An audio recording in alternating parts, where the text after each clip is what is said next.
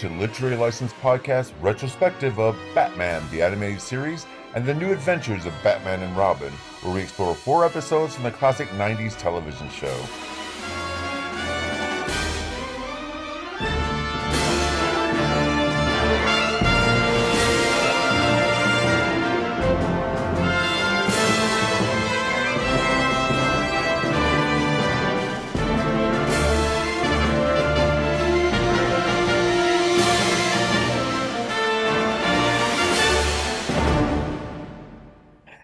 Hello, welcome to Literary License Podcast, and it's Batman Week. We'll be discussing four episodes of Batman. And before we get started, let's find out who's with us. Got Joe Rendazzo with us. Hello, Joe. Hey everyone. And Sean Steffen with us. Hello, Sean. Hey, everybody. And I'm your host, Keith Shoggle. And before we get started, let's find out what we've been up to, starting with you, Joe. What have you been up to? Uh, well, I'm going to be hosting the uh, the Q and A with Lynn Lowry next Friday, uh, October 20th at the Twisted Dreams Film Festival in Milwaukee. Uh, it's going to be following the 50th uh, 50th anniversary screening of The Crazies. So if you're in the Milwaukee area, come out. Um, uh, mainly George, the George Romero crazies, right? Yes, the original one from '73. Yeah. Uh, so yeah, I'll be running the Q and A with Lynn Lowry. So I've been watching a couple of her movies. I went back and watched uh, The Cat People a few days ago. I'm probably gonna watch The Crazies tonight. I, I'm gonna probably watch it, uh, just watch it once, and then probably sit through it again and just take like a bunch of detailed notes in a few days. Um, I mean, that's mainly what I.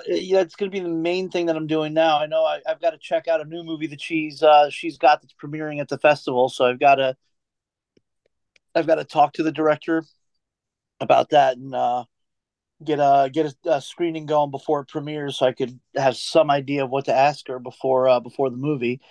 Um, yeah. Besides that, uh, that's that's mainly what I'm doing right now because I'm you know a lot of stuff. It's a busy time. Um, but yeah, mainly focusing on that because that's coming up uh, right around the corner. Hmm. And what about yourself, Sean? What have you been up to? Well, uh, I've been working. Uh, I'm going through this thing at my house uh, with a uh, remodel, so that's been stressful. Uh, and I've also been watching a lot of TV. Uh, I've watched The Continental on Peacock, the John Wick three-part miniseries. Uh, I think the two biggest problems that this show had, one from the second I walked out of the theater, uh, I got hit with a text message promoting this show. Uh, it walked out of the theater for John Wick 4. Uh, there was a mailing list, I want to say around the time of John Wick 3, like, hey, enter in your number and we'll give you exclusive trailers. I completely forgot I, I did it. So fast forward a couple of years, uh, coming coming ne- next will be the ballerina with uh, Ana de Armas in the John Wick movie. But the second I left the theater uh, for John Wick 4, I got hit with this trailer for the Continental. And I remember thinking, I'm like, this could go one of two ways. This could either be really good because you're going to expand the lore, maybe you could do a little bit more, or this could be horrible. Unfortunately, it's the latter. Uh, it's not. It's not the worst thing in the world. I've seen so a lot worse. Is uh, Ahsoka falls into that category is in terms of being a bigger letdown. I like the show, but it's a big letdown.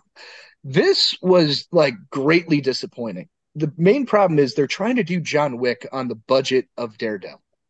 And I love Daredevil. I love Netflix's Daredevil. It's one of my favorite shows.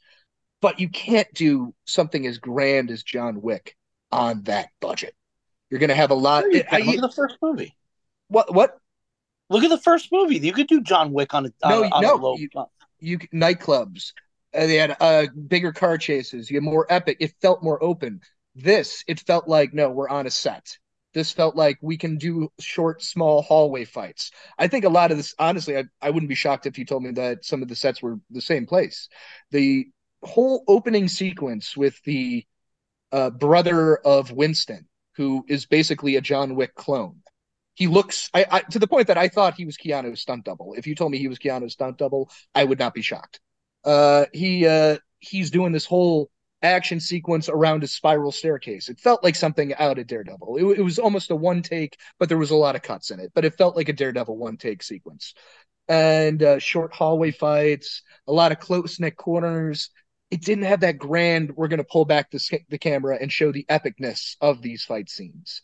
Uh, we're not going to pull back and show the car chases in full. It felt like no, we have a, an asylum budget to a Netflix show budget, and we're not to. And as a result, it felt like it suffered. Also, the characters it felt cartoonish because when you get into the world of the Continental and all the assassins and all that stuff, they're not as played up. John Wick 3, a little bit, because you have the sushi chef. No, they're not. And yeah, I see that face you're making, Joe. And no, they can't see it on, the on the podcast, but no, he's making a face. The, the, stuff with the Continental has always been cartoonish and stupid in the week. No, I said the hitmen. I said the hitmen, the individual hitmen. They're all about business. They're not gimmicks. They're uh, they're professionals, and that's the thing. The sushi chef he has in part three is the one exception. Everyone else, common in part two, he's not. Uh, he's not. He's a professional. He's guarding his uh, uh his uh, his uh, the the head one of the heads of the uh, the organization. Did tell me Laurence Fishburne, Lawrence Fishburne's homeless king. He's not a hitman. He's not a hitman. There's a difference. He's an exception. I said the hitman the hitmen they're not played like cartoon characters in that he's not the hitman the, the bosses are played like cartoon characters absolutely that's my the, big issue with john wick 2 and 3 is that they became cartoon characters. The boss okay the bosses are absolutely cartoon characters. The hitmen are not and that's the that's the argument i make. The bosses are always the thing. The hitmen are the professional. In this show you have the woman who is the body double for uh what was that malignant?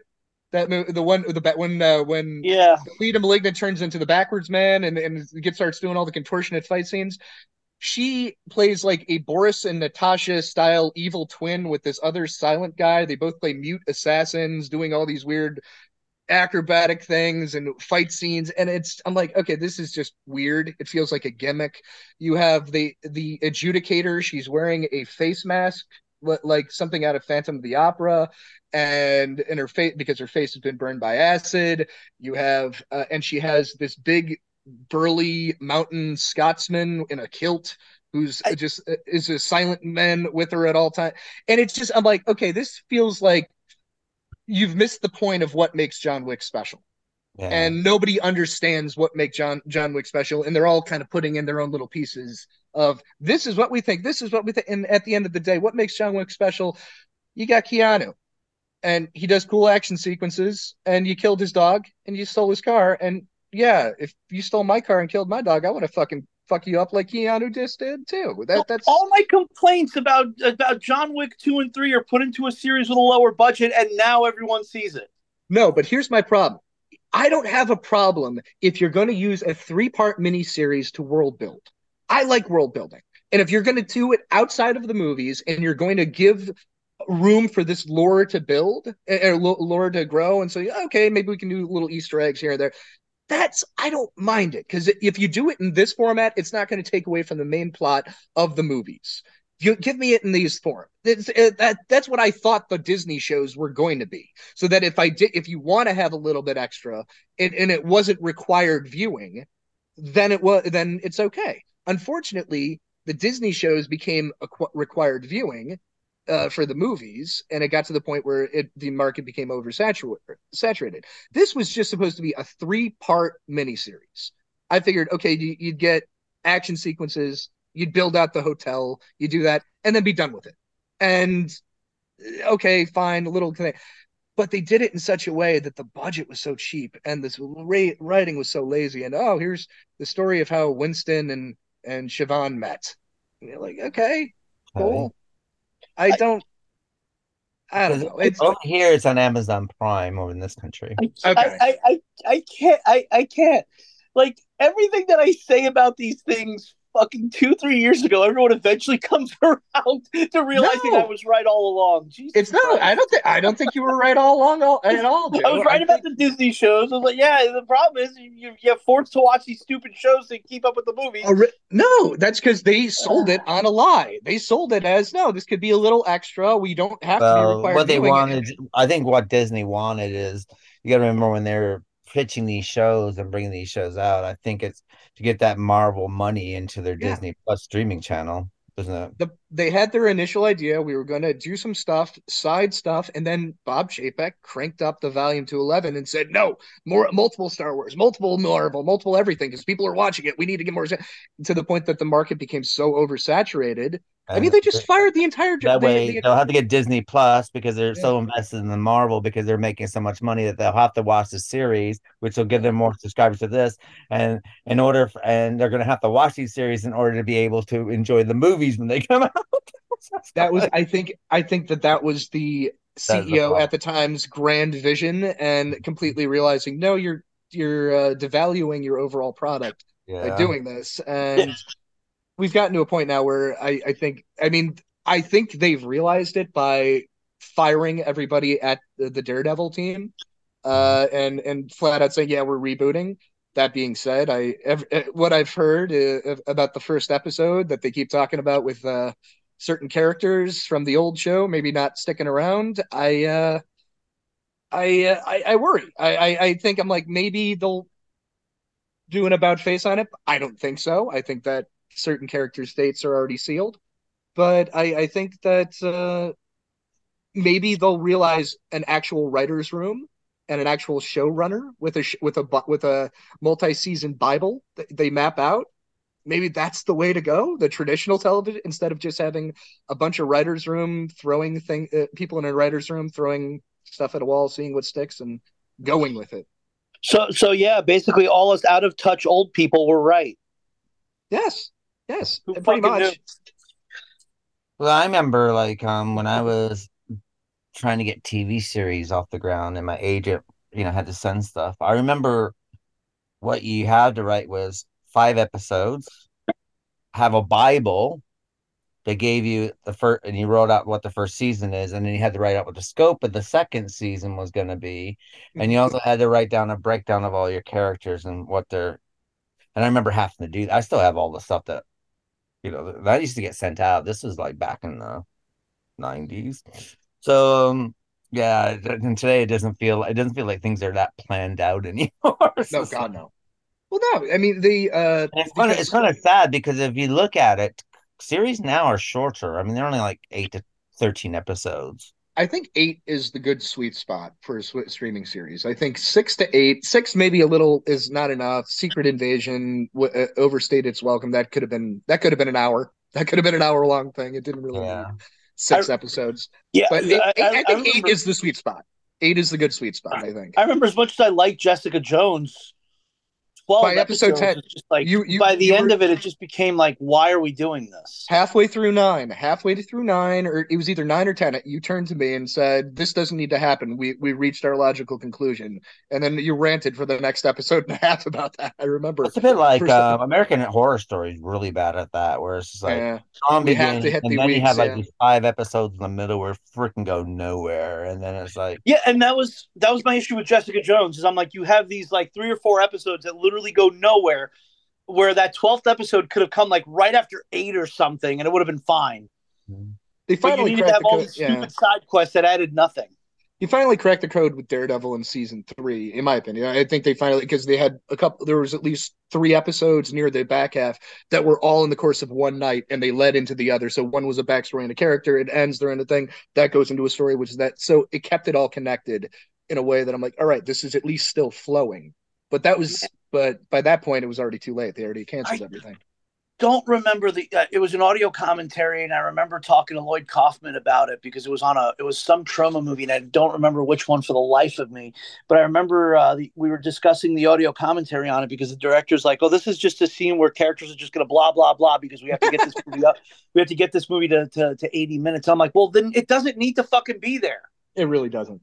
It doesn't. Every moment should matter in a movie. Every yeah, if, matter. if every moment doesn't matter, then it doesn't need to be there. It's either got to it's either got to push a character forward, give us a character trait, push the story forward, something along those lines. You can't just have people If you're gonna- talking to fill pages. if you're going to have characters blah blah blah blah blahing as he puts it at least make it so that okay this person's a smartass okay this person's uh shy this That- person's well, yeah, that Show establishes things. character traits. establishing character that's that's the thing but you know But as you're doing character, but the the thing is, is as you're developing character, the story Yeah. still has to move forward. You oh can't. Absolutely Let's have a pause.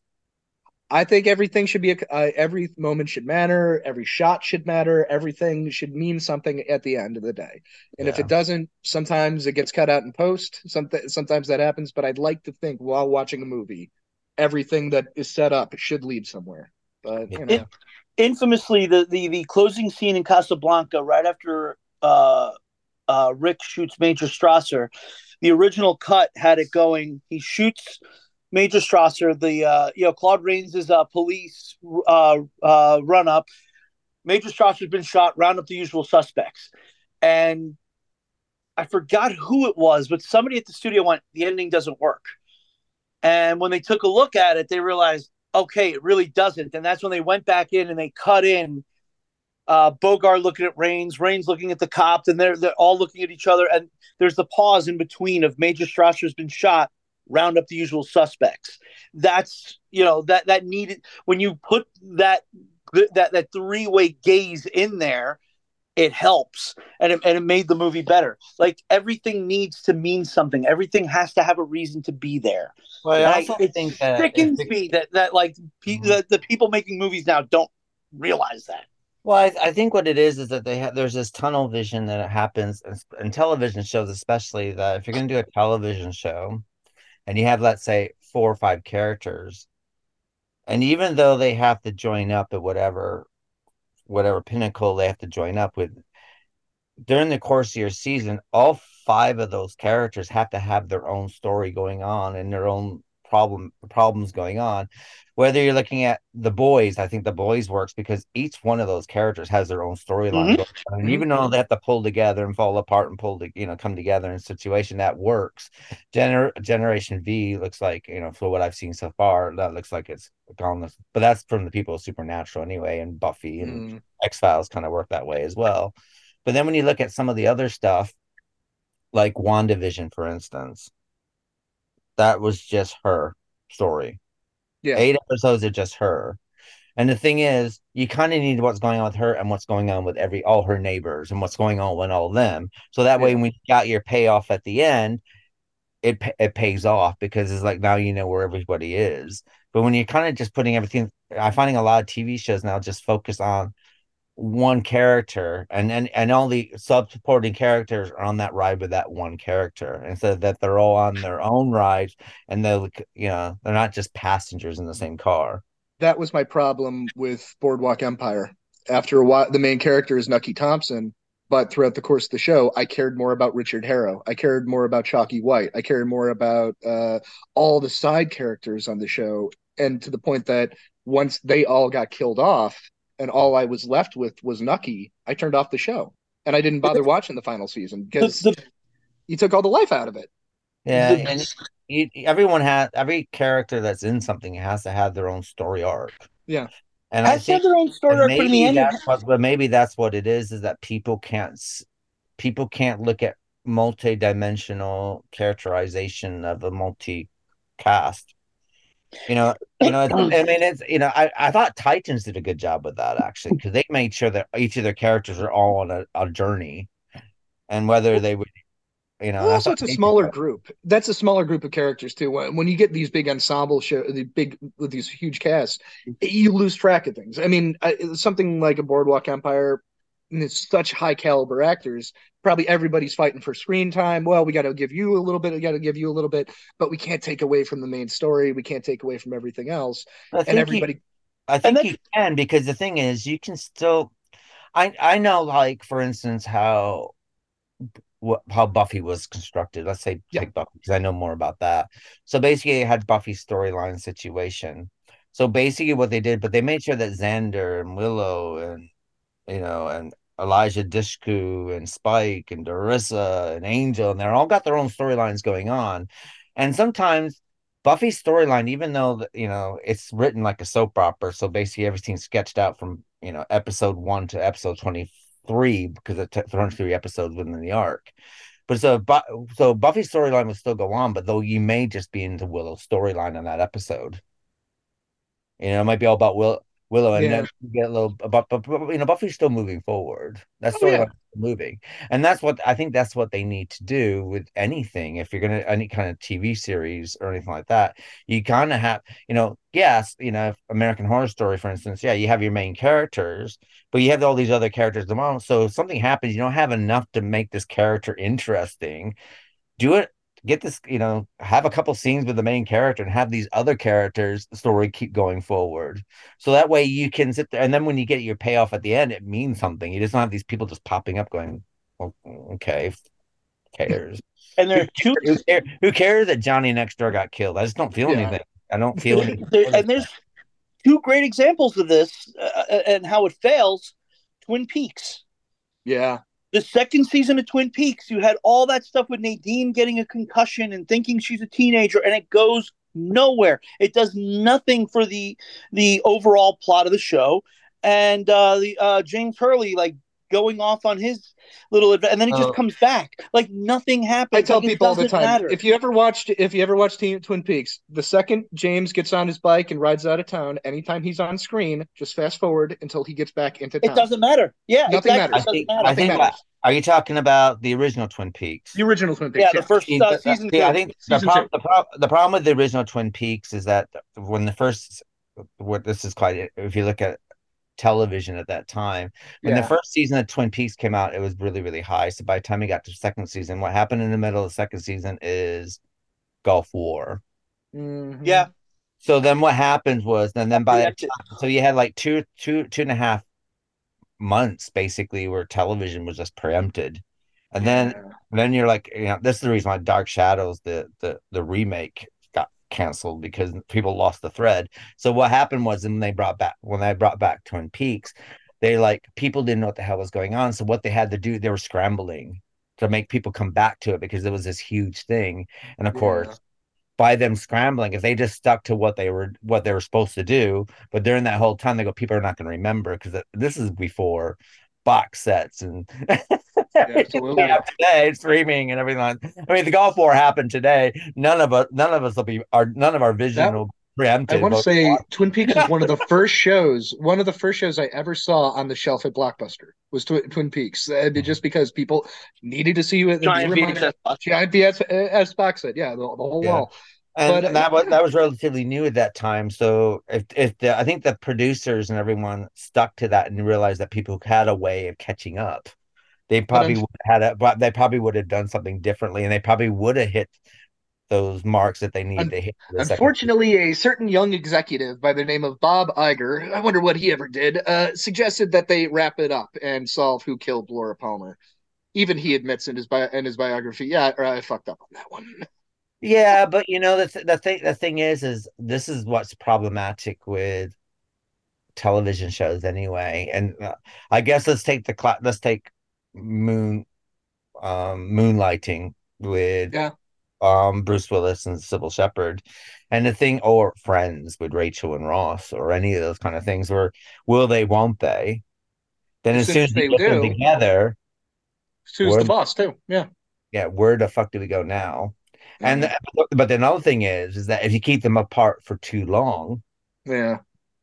People lose interest as well. So what? Ha- yeah, that, that's the. I think that's the problem when you have like a show where it's just like, you The know, best- many people would have been on that journey for Laura Palmer, but at some point, if they never reach, if they didn't reach that point, Yeah. start turning off as well because you got to find the exact moment when you can do that. That's why I love a show like Spaced. They just do it at the beginning of the second episode just so they get it out of their system and they just move on with the story. Yeah, Brilliant. The other, Brilliant. the other, the other example of this is Halloween Ends. Oh, let's not. Yeah. because you go in a com- you you decide because yeah you just take this other character and you go oh. on this entire side quest and then you kill that character off right before the climax so that entire portion up until that point means nothing to the overall story doesn't need to be there and it's just a complete waste of time See, I'm As kind of oppo- wondering if this Yeah. has to do with computer gaming. I no, I absolutely do. A lot of it is the way video game story. A lot of feels like fetch quests. A lot of feels like side quests. Mm. Like eh, we'll, we'll detour from the main story. We need to get this to this, so this will be It may, and it really does feel. And you don't have to worry. And the thing is, is when you're playing a computer game anyway, and, and you know, and I'll be honest, computer game stories and whether it's Resident Evil or whatever you're playing, the storylines are a lot stronger than what we're getting at the cinema and on television a lot of times. Lot but of the problem the problem is is that you're that character. So basically you're following your character who are who is you that you you put yourself in this character so you're very lateral and though you might have side quests you might be doing stuff for other people and you got these little side stories and you kind of have to do that to progress further in the game but these characters don't really mean a lot to you it's sort of thing. They're, they're, they're, to keep you, they're to keep you to playing and, and to get uh, to get your more bang for your buck. So if you're going to pay 70 pounds, you know, for your computer game, you know, you're kind of going to want your 60 plus hours of computer gaming. So these kind of, that's why they're there. So, but, which fine in computer games, but if you're looking at viewing something, when you have characters, you kind of need to flesh everyone, everything out. Everything needs to be fleshed out the problem with these video the way that they dole them out it's it's either okay this whole episode is going to be a fetch quest where uh we have to get this thing from this thing so we got to help these this group of people. I'm going to use the mandalorian as an example because it's in, fresh in my mind.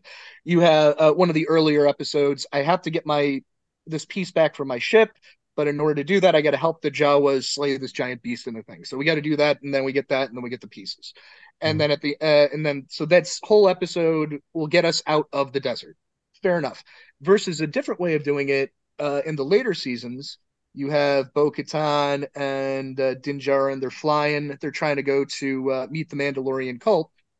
That's the first five minutes. They and then they disappear, and then it becomes an episode of Andor for the next forty-five minutes and yeah. we it's weird and we're going back to coruscant when it's this whole political drama we're fighting out what's up and these are side characters we have not paid attention to at all we've forgotten about them from the first season and uh, and new people we haven't, haven't met and we're putting this nice little part of the story forward so we're moving the overall story forward but you hammed it into my episode of Mandalorian in such a way that it really felt like, why did you put the Mandalorian? Why did you just bookend them for two minutes and the thing, why didn't you just do a whole side episode of that or put that in a different show? It felt like we need to, we forgot to put this in something and we need to shove it in. We forgot to do an episode like this in Boba Fett or something. So, yeah. And yeah, I have to admit that that's I mean, the type of. I have to admit, I, yeah, I have to agree because when I was watching The Mandalorian the last season, he disappears. Oh, it's not his show anymore.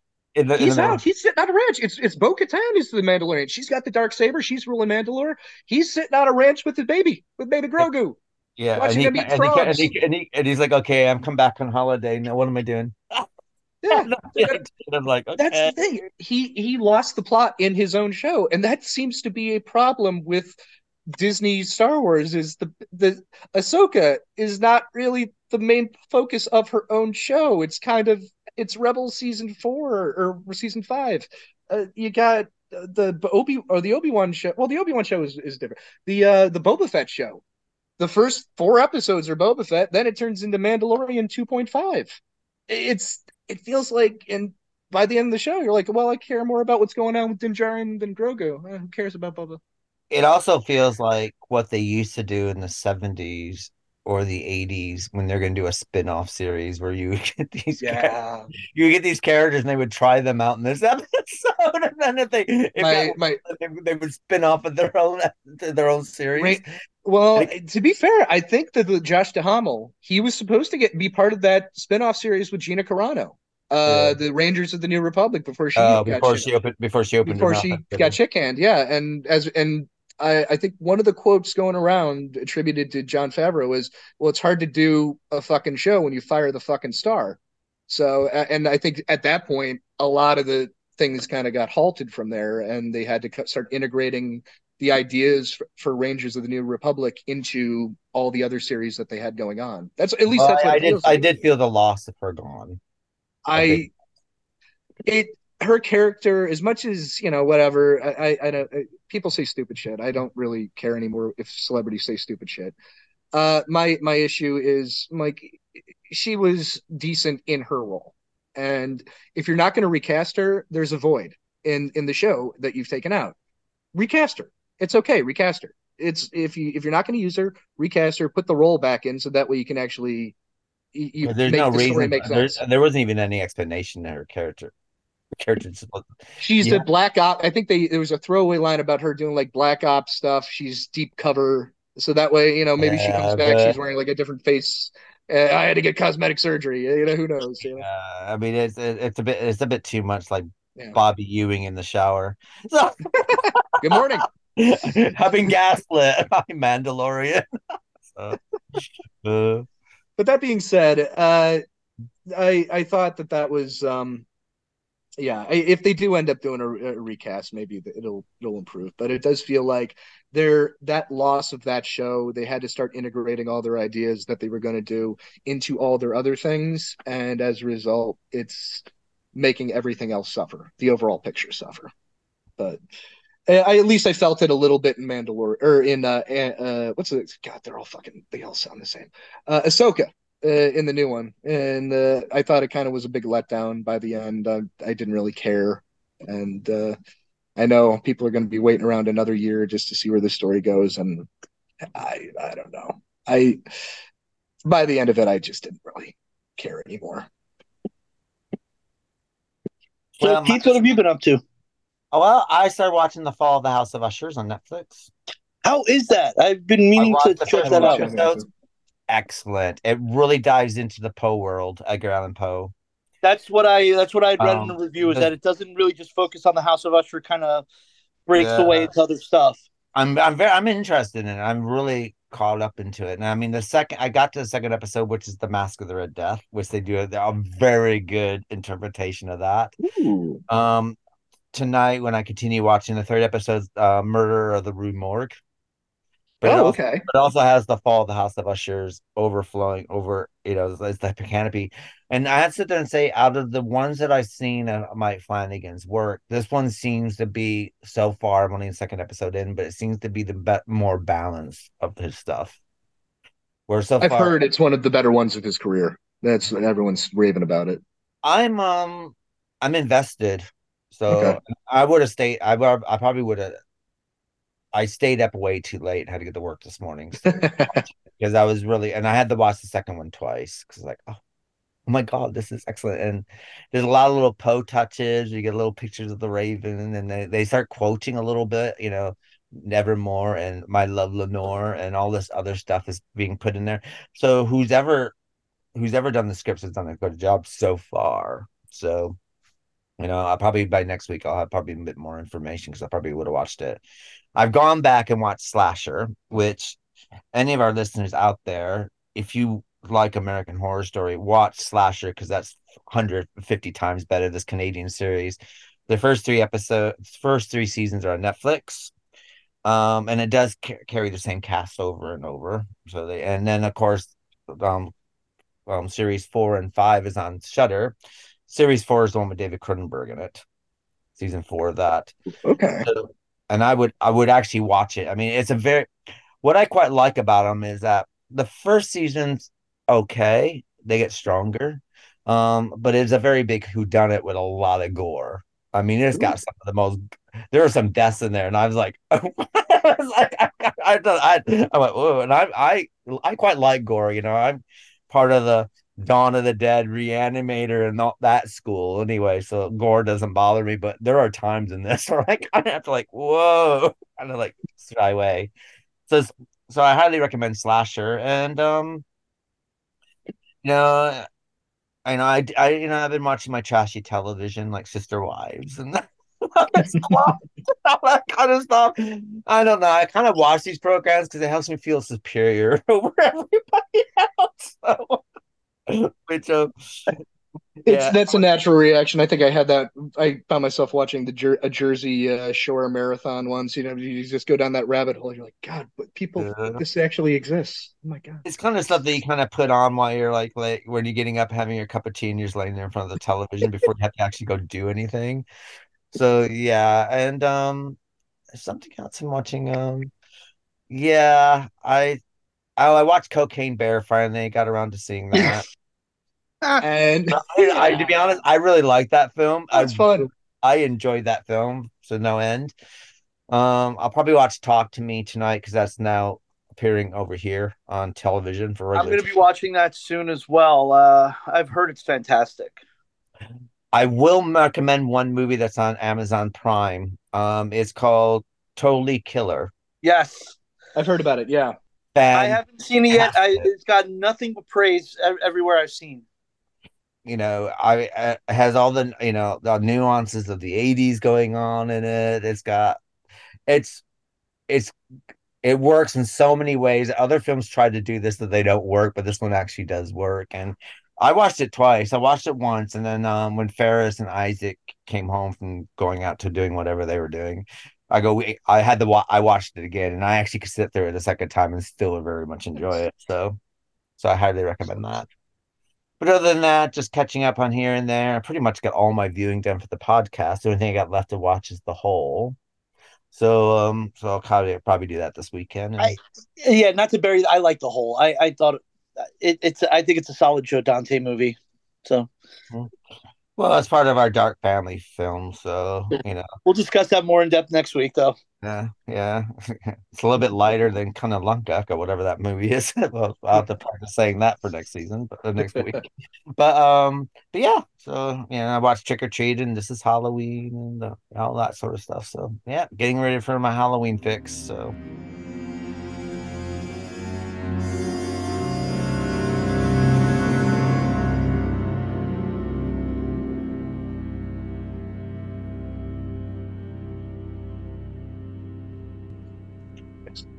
Well, that brings us to Batman the Animated Series. And our first episode for Batman is Paging the Crime Doctor. When Dr. Matthew Thorne, a formerly respectable surgeon who lost his license after sheltering his brother Rupert Thorne from the police and once a friend of Dr. Thomas Wayne and Leslie Thompkins, is reduced to acting as a mob doctor.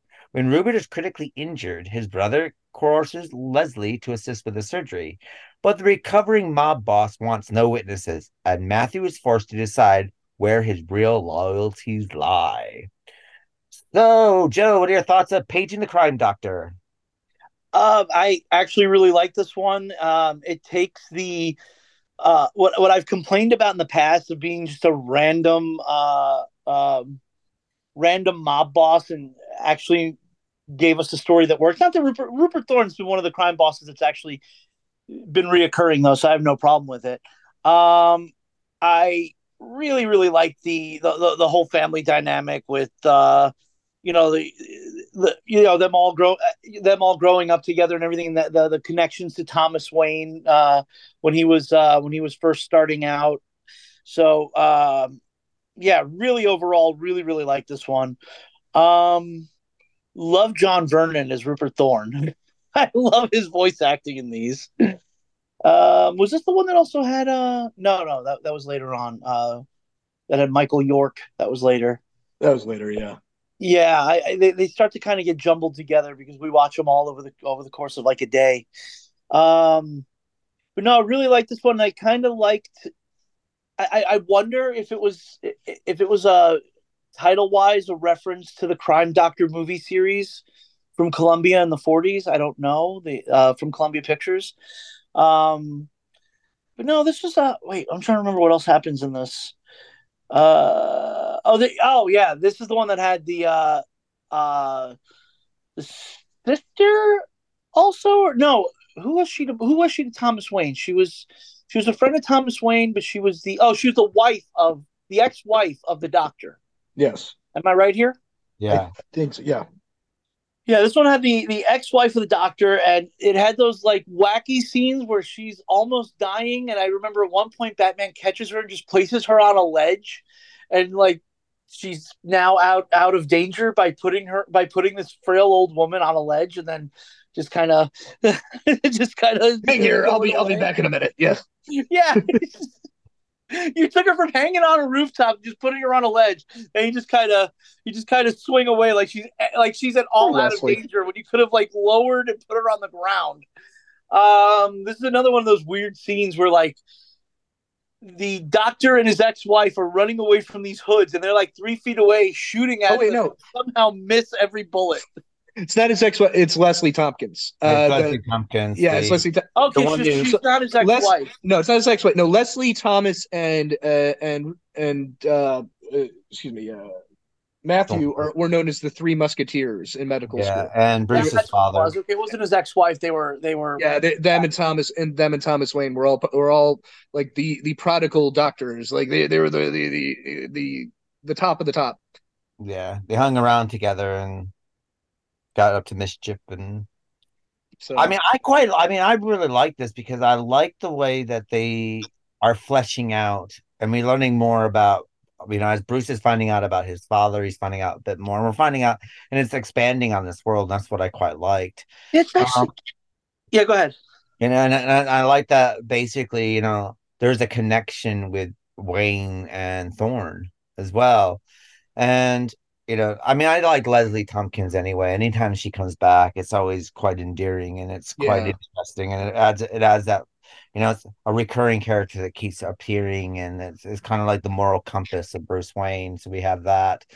But, but then also saying that there's actually a connection with the Thorne, the whole, you know, who's basically who he's fighting all the time, and that there is a connection with the Waynes and the Thornes, and that basically is, you know, as Wayne, as basic as Wayne Enterprise, you know, from my interpretation, as Wayne is building his fortunes, Thorne is building his mob, mobland at the same Yeah. time. So here we are, these two pinnacles, you know, we got the mob and, you know, Wayne or Batman now because, you know, he's taken, he pretty much taken the, his father's money and taken the torch to crime fighting. So you kind of got these people who've grown up in different ways, but at the same time, they started out in together. Started out together. And in the case of Matthew, I mean, he's basically being held, uh, held not as a prisoner, but uh, being held at the whim of his brother. Uh, He Mhm. lost his medical license uh, for lying about a bullet. Be- I, I think it, Rupert said he was shot, but uh, but I, I think Rupert said he was shot, and he lied about the bull- his bullet, and as a result, he lost his medical license. So he's been performing uh, Ill- illegal surgeries and stuff. And Rupert gets him all the finest medical equipment to do everything. And one thing leads to another. Another, they're ha- having an argument, and Rupert drops of a heart attack. He needs to. uh, There's, I think they said it was like a tumor on Mhm. his heart that they needed to get, and Leslie was the only doctor that uh, Matthew trusted to do the surgery.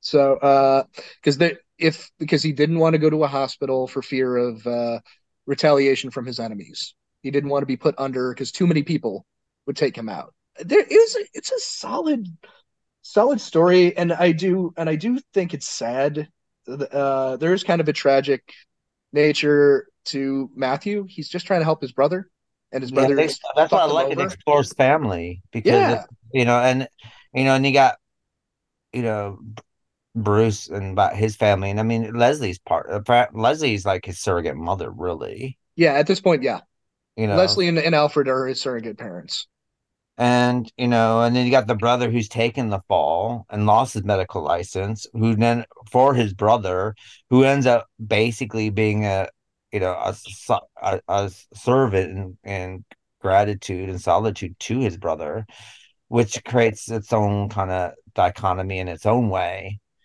and um, and I also think that you know, but then you have you know the the you know if you look at you know Bruce's dad dying situation, the way that he died, and Bruce, you know, and what he, you know, basically Bruce's whole or Batman's whole thing is basically paying homage to the death of his parents, yeah which is also dealing with family. So he's kind of he's trapped because of what happened to his family, and then you got this doctor who's trapped because of what his brother. So I I quite liked all that, and the only person who's not trapped is Leslie, but she kind of sees both sides of the fence as well, and then that There- and and so it created a nice little evenness about balance, and they balance the story very very well at the same time, still bringing out and fleshing out the past and bringing it in without doing what the movies tend to do. Is like oh here we go again. There to see- was there was definitely some michael caine sadness and despair uh, this in this go around when you know bruce came in. I think uh was this the one where bruce got shot in the head i think yeah i think that's the reason he- Well, it yeah grazed his ear, and uh, yeah, it grazed the ear of his mask, and that gave him a concussion. Uh, Yeah. but, but yeah, it, it dealt with he had post concussion syndrome. He he was dealing with the effects of a concussion, and for once, you're in a situation where Batman isn't doing so well. He, he's getting the crap kicked out of him by some henchmen, and there's an actual justification for it. He's uh, that weird fisherman looking dude. Wait, is it this one? I think the fisherman was this one, yeah. Because the next one is the magician. Yeah. Yeah, it is this one. Okay, Yeah. yeah. Mm-hmm. So, no, I thought this. I I quite. Yeah, I quite like this actually. I was, I was, I was, I, to be honest, I was expecting to maybe be a bit bored with this, but when I when I started watching it, I was like, I got really into it, so I was quite like, Same okay. here because yeah, like I said, Yeah. like w- there's so many mob boss of the week episodes that you know this one actually works for once. A new twist on a, on a familiar face, and uh, and it has a nice, it's a sweet ending with, uh, "Hey, I'll help you with any legal trouble that Yeah. you need. Just just tell me tell me about my dad." I just want to know about my father. That's Oh, uh, tell me that's dad, such that's a sweet way to end the episode. And anytime you can see Marlon Brando in cartoon form is always good. when you know they couldn't afford Bra- Brando would would have asked for so much and been so difficult.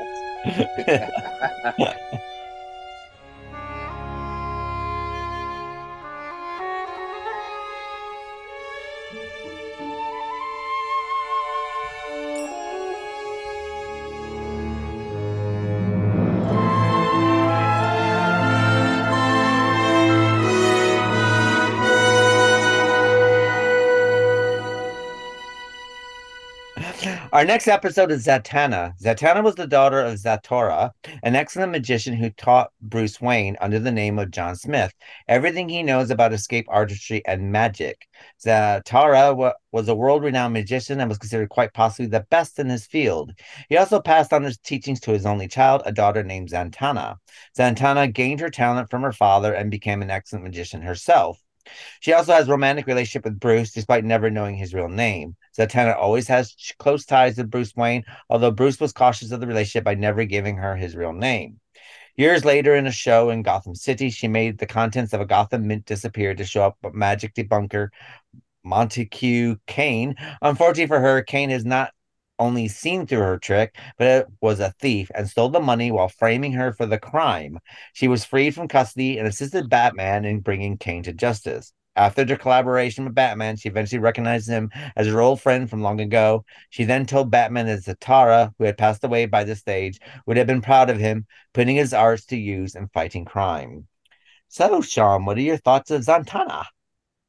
this one. It was a good introduction for Zatanna. Uh, I thought, um, kind of remi- in hindsight, it kind of reminded me a little bit of uh, Now You See Me, the Now You See Me franchise, the making the uh, the illusionary and making the building tra- disappear while stealing the money.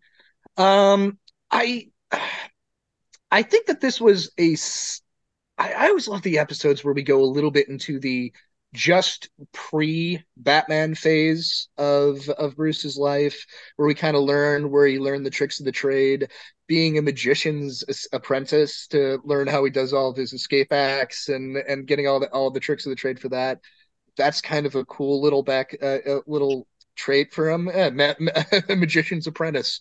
That, uh, that's uh, aside from uh, master ninja, master detective, magician apprentice, and uh, it's it's a fun little romance that I completely forgot about with him and Zatanna. You, you get to see the flirtatious side of Batman in the mask more so than with Selina Kyle, because with that there's always kind of a well, I'm gonna have to put you away one of these days, and and I guess I don't approve. Whereas this, you could tell there is some endearment between those two. Uh, there is something special, and he's still smitten with her after all these years. I mean, what's not to like? what's not to like? She's a magician's assistant. I, she says she's wearing a tuxedo and uh, the t- tuxedo top and nothing else. Uh, so uh, it's uh, it's one of those episodes where I um I found myself smiling a lot, and it's mainly just because of you get to see Batman, not so much Bruce, but Batman in a Mhm. different light. And uh and also Alfred got a great zinger. Oh yeah, moody, despaired, and uh, yeah, yeah. Gee, I wonder why why you why she would like you. Nothing's changed about you at all. I quite like that. I like I like it when Alfred gets his little zingers in. Oh, he get, he digs good. sarcasm. When he needs to, he can be cruel and just hit you right in the ribs. So, The, the interesting thing is we go from uh, Marlon Brando as uh, as a cartoon character to in this case it Orson kind- Welles. yeah, it kind of felt like this was Orson Welles in uh, F F is for fake with the uh what, That's what what is you're the saying, yeah. the Oh, debunker. forget. Oh, oh God, what was his name? It was something King. Hang on, I'm looking it up right Augustine- Montague. Montague. Montague- Oh, okay, Montague King. Montague King. Yeah, I, I was just looking it up as you guys were, were saying that. All right. It, it really like I got I got these F is for fake vibes uh, with um uh, with him like uh, Orson Welles. He looked very much like Orson Welles, the big overcoat and all that stuff, and I really really like that. It kind of feels like one of those things where if Orson was still alive, they probably would have asked him to voice it, and he would have probably been like, "Oh, I got to do this crap so I can make my next movie." he, he hated everything he had to do. Anything he ever had to do for money, he hated. Um, Got to finish the other side of the wind somehow. oh boy. Which- actually interesting enough i i was talking to somebody the other day you guys know about the uh uh gary graver who uh went on to direct some really terrible movies later on in life sorry but he he was he was a, he was an orson welles minion who went on to do like babe watch six or something like that Uh, yeah, he made, made a lot of stuff that wasn't very good. But apparently, uh, Orson needed him for the other side of the wind one weekend. But Gary Graver uh, was editing a porno for money, and um, he was like, "I really can't get away because the deadline's coming up." So Orson Welles shows up in his apartment and just finishes it, finishes editing the porno so that he could take Gary Graver to shoot the other side to shoot more scenes for the other side of the wind because Orson got some money somehow at that point. He's like, "Yeah, we can do another weekend's worth of shooting. Let's go." I, I can't. I got to edit this porno. I'll edit the damn porno for you. Just, but I, I love that story. And I was just talking to somebody about it the other day. I wonder if it had a lot Uh, of quick edits in it because that's what he's Orson Welles is known for. I've never seen it. I've heard edit. it. It's called 3 a.m. The Seduction Hour or something like that. I got to find it. So I, oh, can, I a lot of that. Yeah. I got to find it. So I could be like, hey, can you imagine being the producer of that porno? You hire you hire some random USC kid to to to edit your porno, but then 50 years after the fact, it comes out, oh no, Orson actually edited it because he just needed Gary Graver to be done quickly. uh, but yeah, I love that. Uh, I love that the design of this character was um, uh, was basically Orson Welles. Love that about it. Uh, young Orson Welles dressed up as old Orson Welles, which is kind of Yes. weird, but that's that's uh, uh, so I love that about it. I I like the it. It did what you know, kind of subvert your expectations because when he's doing the card trick, she thinks he's getting the two of hearts, and he actually pulls out the Joker because that you know that's going to be your future. And I'm like, okay, so the Joker's the one who actually stole all the money. And then you find out no, no, it was the the the, debunker. Um, the, the only weird thing about this, and it's been a sticking point with me since I watched the episode the other day, is these debunkers don't really go after magicians anymore because magicians admit that it's all an illusion. They go after like the uh, the Uri Geller spoon benders and people like that. That's Yeah. and, and you, people who claim to be psychics. You go after the street magicians. You go after. I mean, it's the same. It's not just mag- uh, magic and psychics. It's also the world of MMA as well. You have the uh, the kung fu gurus that you know the one I'll touch you and you'll collapse and stuff like that. You have an MMA fighter get into the ring with him and beat the shit out of him. There's videos of that all the time. There's the the debunker culture has kind of evolved uh, to uh, and moved on from magicians and Well, I mean, to be and honest, most of your magicians yeah. anyway, outside of performing in X Factor, um, tend to just lock themselves in a box on top of, you know, in Times Square. That's pretty much what a magician well. Well, Where's Penn and Teller, as much as I love Penn and Teller, they have done more to demystify the magic industry than anyone, whether it be Penn and Teller's bullshit, their live stage show in Vegas, or you know d- the the the show where they have the variety show on WGN, where it's just, hey, you're going to do magic tricks for me, and if you stump us, then we'll give you money. If you don't, we'll tell we're going to expose how you did your trick on air, and it's Well, kind of the- like, oh, oh. The um, well, the, the well, more than Penn and Teller, the Amazing Randi. He was the, he's the king of debunking all the charlatans. yeah, Uh, with every you know, no matter what, he, he he's always been the one that uh, he's the scourge of these uh, all these all these uh, various charlatans. But yeah, that that was the only point that like kind of brought it down a little bit for me. Is I'm like magicians kind of admit that it's all bullshit, so why would they No, need to this be is- debunked? it's the early '90s. um, I mean, I think what kind of works for this that maybe is only because she's using the the Gotham City Mint. And so there, I guess it would look like it could be a ruse to steal money situation, which apparently, you know, ends up becoming. So maybe Yeah. So I, I think I think that's kind of what saves the story, only because if, she, there say that she's gonna disappear something else, it the Yeah. story could have fallen probably a slightly flat a little bit. Yeah. I mean, um, I mean, I have to sit there and say that there are quite a lot of things that I noticed. I liked, you know, where he goes, you know, she goes, I want, you know, write me sometime. And you know, you never did, and you know, they he kind of you do that thing with your friends situations, like, well, you know, I got busy in life. She said, I got busy in life. Don't worry about it. Situation, and but she also sits there and says she gives him valid a validation from a father figure, which I quite like. That dad would have been proud of you, Absolutely. and and and, and I and I think and I get from and what I get what I got from the episode from the very beginning is that he kind of looked up to her father as a father figure. So with him getting validation from from her about what her father her father be proud, it also gave him validation that as a father figure is proud of him. And I know that he's got Alfred there, but I mean, I think what we need to remember about Alfred is Alfred's employed by him and Yeah. Alfred's yeah. paid by him.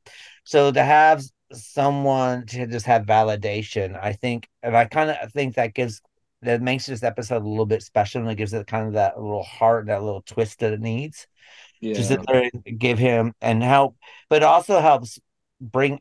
That's what's quite interesting about this this these episodes actually is that we're bringing out the mythos of Bruce Wayne and Batman and bringing out their storylines a little bit. And I quite like the way that they're able to still expand. You still get a really good episode, but at the same time, they're still expanding this and getting so you can get to know more and backstorying and and I think that works really well in this episode. And, and this is another one I thought was going to be a bit naff. I And thought this oh, is naff. Yeah. and I like how they they he reveals who he is, but she doesn't know he's Bruce Wayne. Because when she was train when he was training under her father, he went by John Smith. And even Mhm. she knew it was an alias. She's like, okay, John Smith, Mhm. uh, you're you're you're leaving now to go to Japan. Um, But he slips and calls her the only name the the uh, Z- Zani or Z- uh, whatever it was, Zana. Xana. Xana. and that's what I, that's what I like. And that's when she she had an idea that she I kind of know you. I don't know why, but I kind of know you. But then when she says that, it all comes in, and I quite like that that he had a nickname for her. That obviously they're a lot. Well, it actually shows that you know someone's got a nickname for each other. That means that they're a lot closer than what you anticipated, and it kind of break the cements the story even more to have that. I know, yeah. he's also smarter than all of Gotham City. Because because she knows who he is. It's like, hey, I got a feeling I know you. Nobody else ever gets that with Batman. Even the people who know Bruce Wayne are never like, hey, you know, you seem kind of familiar. You seem like somebody I know. You know, you sound exactly like Bruce Wayne. But you know what I think? I think the reason why I think Bat. I mean, uh, you know, you know, I, I am a huge fan of Batman, and but I think the reason why that works for Batman is because Bruce Wayne doesn't get close to anyone. No. He doesn't. He doesn't have a close relationship to anyone. And when you see Bruce Wayne appearing in public, he doesn't have any. He doesn't have any close friends whatsoever. He doesn't have anyone that knows him. He has lots of business acquaintances, but the ones who do know him know him. He's also Batman. Like Lucius Fox knows he's Batman. You know. Um, One exception would be Harvey, probably. And uh, uh, but, but then again, that, that that's kind of a that's not really a close relationship. Uh, Not It's an odd- it was an odd relationship before he turned into Two Face because there Mm. wasn't because it- the scenes that you do. I mean, I, I'm not quite sure what the relationship was before because so because we kind of see them together, you know, with a poison ivy, and he's kind of saving Harvey's life because of what happened to poison ivy, and then we got him turning into Two Face the next time we see him. yeah. So we never get we never totally understand what their relationship it's is. it, it, it's inferred that they were friends. It wasn't so much Yeah. like a competitive, uh, you know, pissing match that they were doing friends are they? Friends Yeah. who hung out on the weekends and did stuff, or are they just people who kind of saw each other and gave each other a nod? And it's like, oh, have. I'll give you don't. You're trying to clean up the city, so I'll donate to your campaign. A smile handshake type of relationship. Yeah. yeah. So you're never quite sure. So there's never that closeness. But with Zatanna and with Leslie Thompkins, uh, from the previous episodes, we realize that there are close. There is a close relationship. There, or he had a close relationship, and there was tenderness, and there was a connection, a, a human connection that went beyond what he normally has. Yeah. So I think that why the a lot of reason people don't realize that Bruce Wayne is Bruce Wayne is because I don't think Bruce Wayne he's just he's kind of what you see on you can follow someone to me Bruce Wayne always represents someone that you would follow on Twitter and you think that you know him because you see him all the time but you don't know you don't really know who that person is really. You just know Yeah. who the image is and who he is but no one's ever had you don't have a deep conversation with him and if you do see him out in public he shakes hands says nice to meet you and you, you talk about the weather and he moves forward. And mm-hmm. that's i guess and that's probably the reason why unlike let's say clark kent which my problem with clark kent is that he does have human connections with everyone he's around you know Yeah. he does hang around with lois lane he's hanging around with um jimmy Jimmy Olsen, yeah. in Yeah. the old sit, and you know, and so you got Clark Kent, you know, hanging around these people and actually working closely with these people. So, and it ha- actually doesn't help that basically he just takes off a pair of glasses and no one can recognize him. Uh, although you know, uh, you know, hanging out with uh, with Shanta and her kids, uh, her her littlest one doesn't recognize Sean unless he's wearing a hat. So maybe there is True. there is something to Last that. time I saw her, she- I'm like, hey, get it back. She's, and then I put on my hat. Oh, hey, Sean. Like, yeah. yeah, so Sean is a hat. I, Sean has the hat. That's what you know. No, no, Sean is a hat. Oh, I am a hat. I you just are am. a hat. I have Pick a become the backwards hat. That's how she recognizes you. Sean's fr- Sean's comes in the land of Lidsville. Uh, but um but yeah so I, I so i guess you know when i look at batman and that's probably the reason why i never question that you know that same thing i always had that problem with wonder woman as well because you had steve can't remember steve's last name but she, you know she's working as diana prince and she's hanging around steve and all this other stuff and of course then she turns into wonder woman and you're kind of thinking well, Steve has such a close personal relationship with Diana that you would think that he would recognize when she became Wonder Woman, you know, that kind of thing. Where I think when, for me, the reason why Batman always worked with me because he doesn't have close relationships with anyone. Even the women he Oh. dates, even with the women he dates, he's, they're at an arm's length. He he always keeps everyone at a very much arm's length. Well, his his associations with women seem to be more along the lines of "I need arm candy for this event." Hey, she's hot. Let's get her. Yeah. Yeah. You know, I mean, he does end up having children later on, which, but I think that they're like one night stands that kind of they got pregnant and had children because that's pre- isn't it, isn't it Tim Drake, his child? Is it? Uh, Is he his child? no, Batman. Damian. Wa- Damian's. Da- Oh, Damian Wayne. Okay. Damian. Damian is the child. Uh, Tim Drake was. Uh, Beyond Batman Yeah. Beyond, isn't there some kind of connection? There might be some I kind of connection. I want to say, uh, wasn't Tim turned into the Joker in Batman? No, wait, no, that's that's sequel. Oh God, it's I have to go. It's been forever since I've seen Batman or uh, Return of the Joker. Yeah, I have to look at that again. Um, yeah, But um, but I know, I mean, I know he has um having sexual relations, but I mean, Yeah. he just he does have a sexual relation with um Bat Batgirl, one of the Batgirls for a little while. Um, Wayne's his. Um, yeah, him and. Talia. And then Huntress as well. Okay, Oh no, Tim Drake's the third adopted. He's adopted son. yeah, he's adopted. Yeah, he's adopted. And then and Terry McGillis, Terry McGinnis, that's it from Batman Beyond's his child. Yeah. That's how he becomes Batman Beyond. So that was it. So, but yeah. But I don't. I don't think he was a very pre- pleasant, a, a present father, though. no, God, No, he does not seem to be. I really Love can't him and leave doing- him. I don't Well, know if he he takes child support. In the case of Damian, Damian was raised, raised by the League of Shadows, so it's one of those things. You're like, yeah, the, the kid's gonna have a little bit of a rough upbringing, learning how to Yeah, kill Talia- murder people Talia until the age of thirteen. Yeah, Though you know the sex between him and Talia al Ghul was probably something out of this world. yeah. Oh yeah. Yeah. I'm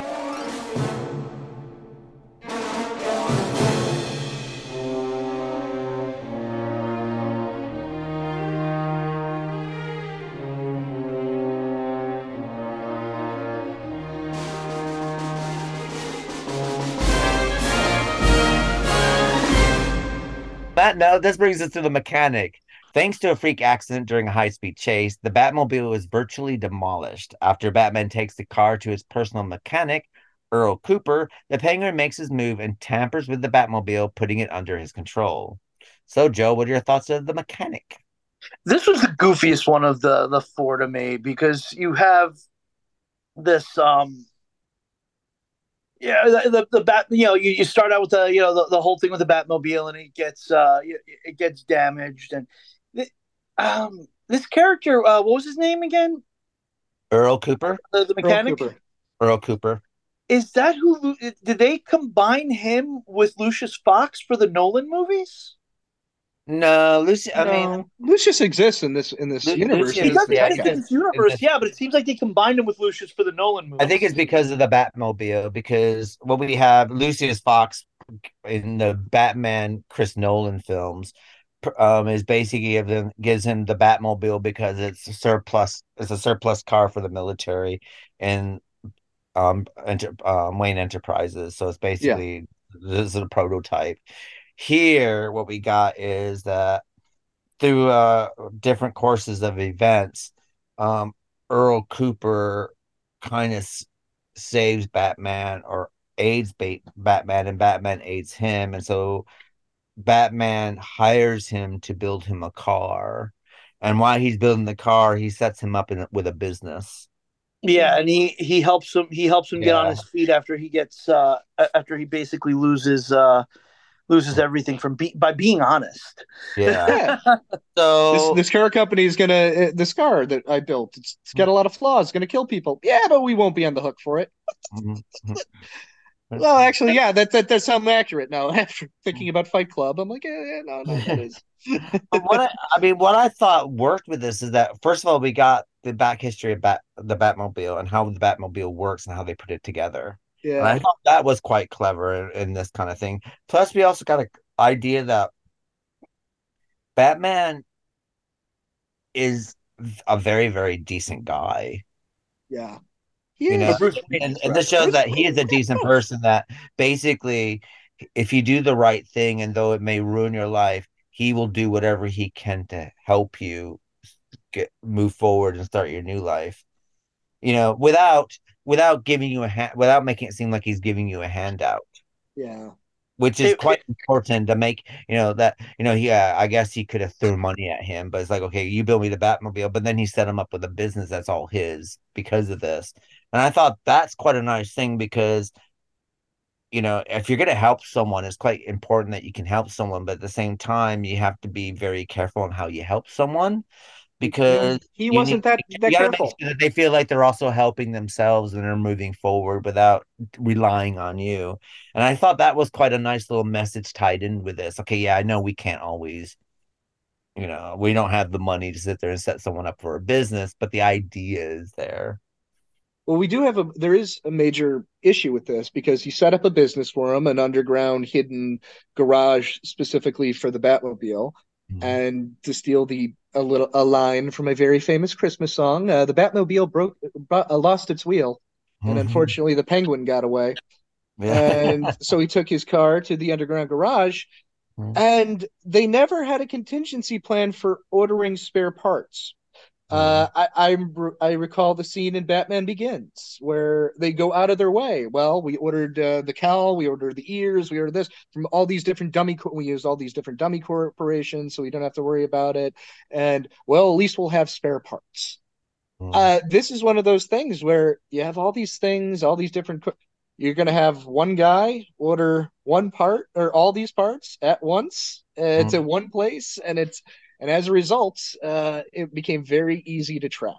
and uh, But we also get the tie-on at the end where it's like we're gonna make all these dummy companies, and yes, so I mean, they learn their lesson this end Yeah. by the end of the episode. I, They I like that. I was like, Yeah, this one, this, this one, like I said at the end, at the end of the episode, I turned to Sean. I was like, "That one was just goofy." that yeah. one just, Well, the weirdness with Batman and Robin and the chase, there, there was more playful. I, I, I think like the guy pulling out the gun, starting shooting machine gun. Robin, is he kidding? Who is who's this kid? This guy is he, is he new in town? What's he doing here? Uh, there, there was a play. The the car, the the Crook's car goes off the bridge. It lands very nicely on the tugboat. Meanwhile, the Batmobile. So it's I'm like it's it felt like yeah, it, it was more of a farce, uh, more of a comic. Uh, we wanted to do. We wanted to. We have to introduce Batman's mechanic, and we understand the uh, this whole concept of Batman having a mechanic might be a little absurd. So let's go with the absurdity of it all. And because I think the the idea of just the Bat- mecha- Batman showing up in a garage to get a tune up, it does seem a little odd on paper. So but what I quite liked about it is that you have all this wackiness going on around it, but at the heart of it, you have a, a interest, human human, interest Yeah. story in the middle of it, which I have to sit there and say that when they've gone off on these tan these weird wacky tangents, they tend to miss the human interest story. yeah, And I thought that's what, what made this work because it was, I mean, the daughter is a kind of an odd entity in this situation, but I mean, because she didn't have much. I mean, okay, she gets kidnapped and stuff like this, but she's kind of just. But I quite like the idea that you know they are giving us information, you know, and, and amidst all this, we are getting an idea about how the Batmobile became the Batmobile situation and how it was put together, and I quite like that side of it.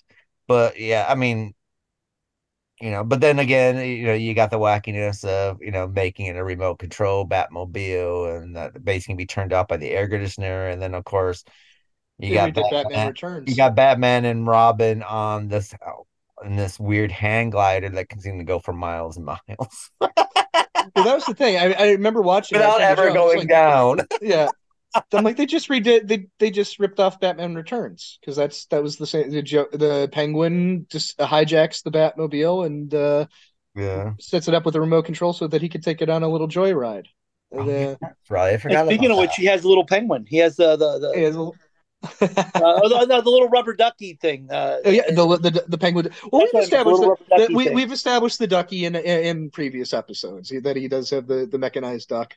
But that is so cool that that the, the little callbacks to Yeah. uh I guess this would be around the same time it came out in theaters. So uh I could yeah. mistaken. So the little callbacks to what's going on with that, it's uh, No. intentional or not. Batman Returns. And I have to say, this penguin looks a lot like Danny DeVito's penguin. It does. It looks more and more like DeVito's Penguin. More, I mean, the newer. Uh, you, uh, Keith, you mentioned you were playing Gotham Knights, and uh, uh, the Penguin that they're going with in that. It seems Hmm. like it's den- adopted more of the Colin Farrell, uh, j- uh, Penguin voice, the Al Capone, Yeah. Scarface st- style thing, with the more gruff New Yorker. Well, he's kind of like a little bit like that in Cockney Arkham as well, though. in Well, he was more. The, it was more Cockney. He had the. Co- it was uh, Nolan North doing the Cockney Oh yeah, that's right. He in- was. in that. So it it's now it seems like uh, the new generation. We're gonna move since everybody Colin. Hey, what are you doing over here? Hey, I stop it. That's what everybody knows the Penguin has now. Yeah. Uh, but might as well switch up to the uh to the Al Capone voice. I like the ending when he's making the license plates, though. I thought that was quite funny. That was a nice touch. He's back polishing the plates, and it never ends. And then he sees the uh, what I bat for you or, or bat for one bat for you. uh Uh, which sometimes I thought maybe I bat for you, maybe because you just mentioned bat, the Tim Burton Batman. That might have been a nod to um, Prince. I would die for you. that could be. That could be. so, uh,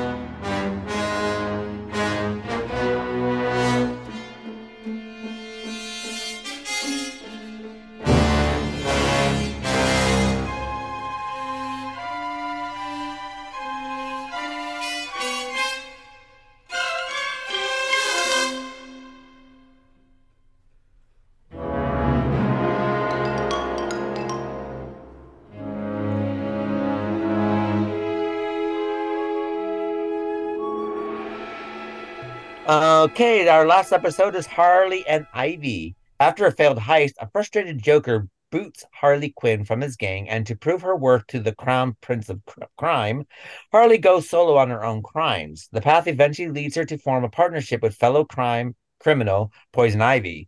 The success of Harley and Ivy as the new queens of crime doesn't go unnoticed by the Joker or Batman, both of whom set to stop the amazing duel for their own personal reasons. Little do they know, no man can stop Harley and Ivy. So, Sean, what's your thoughts of Harvey and Ivy? And then they fell in love.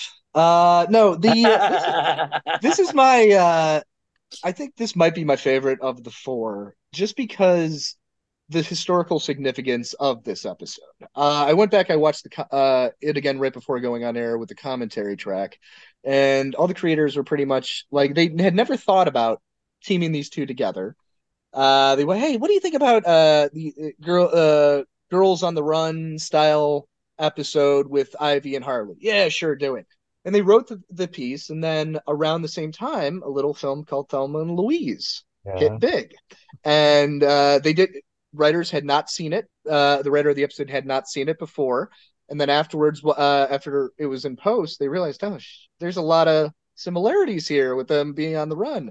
I I, well, I, I didn't even think of Thelma and Louise. I was thinking like the old Russ Meyer, Myers girls with guns style. Faster, faster, pussycat, kill, kill. Yeah, yeah that, that that's where my brain went, and uh, it's it's a lot of fun to see the what a lot of they took and would eventually use in Birds of Prey down the line, and just the Joker is the worst boyfriend in the world. He uh, they're on the run. Joke uh, Harley's a getaway driver, and she accidentally hands him the wrong gun. Accidentally hands him uh, the extended uh, bang gun instead of the uh, an, an actual gun. And as a result, even though they get away, they manage to escape the bat, which rarely happens even though they get away because she was smart enough to use the uh the fake bumper. Oh thing. yeah. Yeah, the, the she's fake, the reason the fake got away. Car, yeah. She's she's the intelligent one of the group. He but because he was embarrassed, he he throws her out and she says, "You know what? Screw it. I'm gone this time and I'm gone for real." And she starts uh, she wants to steal the famed Harley Quinn diamond for 3 mil, uh, 3 million dollar diamond. And at the same time, so does Poison Ivy. and uh, through a uh, you know a, fa- a, a, collection of failures, they end up together, and they go on this awesome Thelma and Louise style heist, uh, string of heists that only makes the Joker jealous and long for her more. But at the same time, and which in modern cinema would be good for her. She's moved on. Lou- But because this is set in the early 90s, well, I miss Mr. J, and I want, I miss my pudding. I miss my pudding. And I just, oh, son of a bitch, move on, girl. Well, You're so much better I mean, than him. You know, I, I hate to say this, but without say it, what the hell? There are a lot of women like that. Oh, I'm not saying there aren't. I I am not saying there aren't. I and, know many of them. It's and, I'm not saying it that. And what I think what makes this work is that we have the ultra feminist of Poison Poison Ivy's a feminist all the way through, and then you have this codependent person yeah. Who says she's a feminist, but in a way that she's a feminist who's very codependent on this man situation. Yeah. And I love the way that they played that against each other. But at the same time, there's a lot of flirting going on between these two at the same time. So you're kind of wondering, like, there's a lot of undertones. There's the, uh, the they're uh, never wearing pants when they're at home. The the commentary track, I couldn't help but notice when they first show up. Oh, I love them in the man shirts. I'm like, eh, eh, that, that, that's one of the things. I, I forget who said it was Bruce Timm or Paul Dini, but they're like, ah, I love, love the visual of them in the man shirts, and it's just like, oh, okay. Oh, oh. It kind of foreshadows what would happen twenty to thirty years later. That's the thing. I, it's it, there's a lot of subtlety under the surface that if you are a young lady who's questioning, who's you know questioning your sexuality, you might read a lot more subtext into it than they probably get on a. Saturday morning, and it's it's a fascinating watch. I I I, I really love their re- relationship. Um, uh, I want it's uh, a- Adrienne uh, Barbeau plays uh, or Adrienne uh, or who plays uh, Ivy. Ivy. No, I think it's um, Adrienne, Adrienne Barbeau plays Catwoman. Okay, but I, God, it sounded like your voice. Uh, but uh, Ivy, whoever's playing her, you could tell that there's a lot more subtlety, uh, or a lot more sexual tones in her voice, the way she talks to Ivy. But you're better than that, trying to get get her out of there. The closeness of the way they're drawn. I don't know if it's intentional. It could. I don't think it was for a Saturday morning, but you could read it as such in hindsight. And maybe it's just because we have the HBO, the brilliant HBO Max series that is if if if people have not seen Harley Quinn, The Adventures of Harley Quinn on Max, or uh, y- y- please check out the show. It is one of the funniest damn shit series I've seen in a very long time that that has been put out by DC. Uh, highly recommend it. But the way that they play their their relationship and the way that they it she needs to break free. She needs to be her own woman. She needs to establish uh, herself as the queen of Gotham crime. She gets that in this episode, and even that by the end, you know, she has to go back to Mr. J. She wants to go back to Mr. J. And I don't know. I just, I the whole time, I'm just, I want you to break free, girl. You you deserve so much better. She's um the voice of Poison Ivy's Diane Pershing. Oh, it's Diane. Okay and you know she's mainly known for the new adventures of Mickey, Mighty Mouse, and Heckle and Jekyll, the new adventures of Flash Gordon. Um, outside of, I mean, her main role is I Poison Ivy. Really, I mean, she's done like yeah. Legend of Prince Valiant and Darkwing Duck and all of that, but this is her main starring. This is role. their main. Okay. So yeah, looking through her thing. I mean, though she does a lot of voice acting for computer games like Fallout New okay. Vegas and things like that. So, but yeah, she's a find but they they they mark they make their mark on the scene by robbing the men's only uh, club meeting and they they embarrass them. And and then from there it's just yeah them going on a spree of crime. The visual of the joker and a wife beater and boxer shorts can't find uh, not able to find his pants and socks is something that i didn't know i needed. But now that i have it i uh, i can't remove it from my mind. It's one of those things that you never see the Joker like that. Oh, oh that vulnerable. Honey, where are my socks? You know. the only boss, you can. The only thing that I could say negative about this is that later on we're gonna get a Poison Ivy origin story about how that mm. happened, how she became that. And I kind of wish we had that before this episode. Okay. Yeah, that, that. that because that explains the why there's this codependency on Joker and what he's done to her head, which would kind of more explain. So that way, when we see this, it give her more of an understanding. Because at the moment, it's like because she's fantastic with Poison Ivy, you don't understand why she keeps calling him, but you know, but she does. But saying that,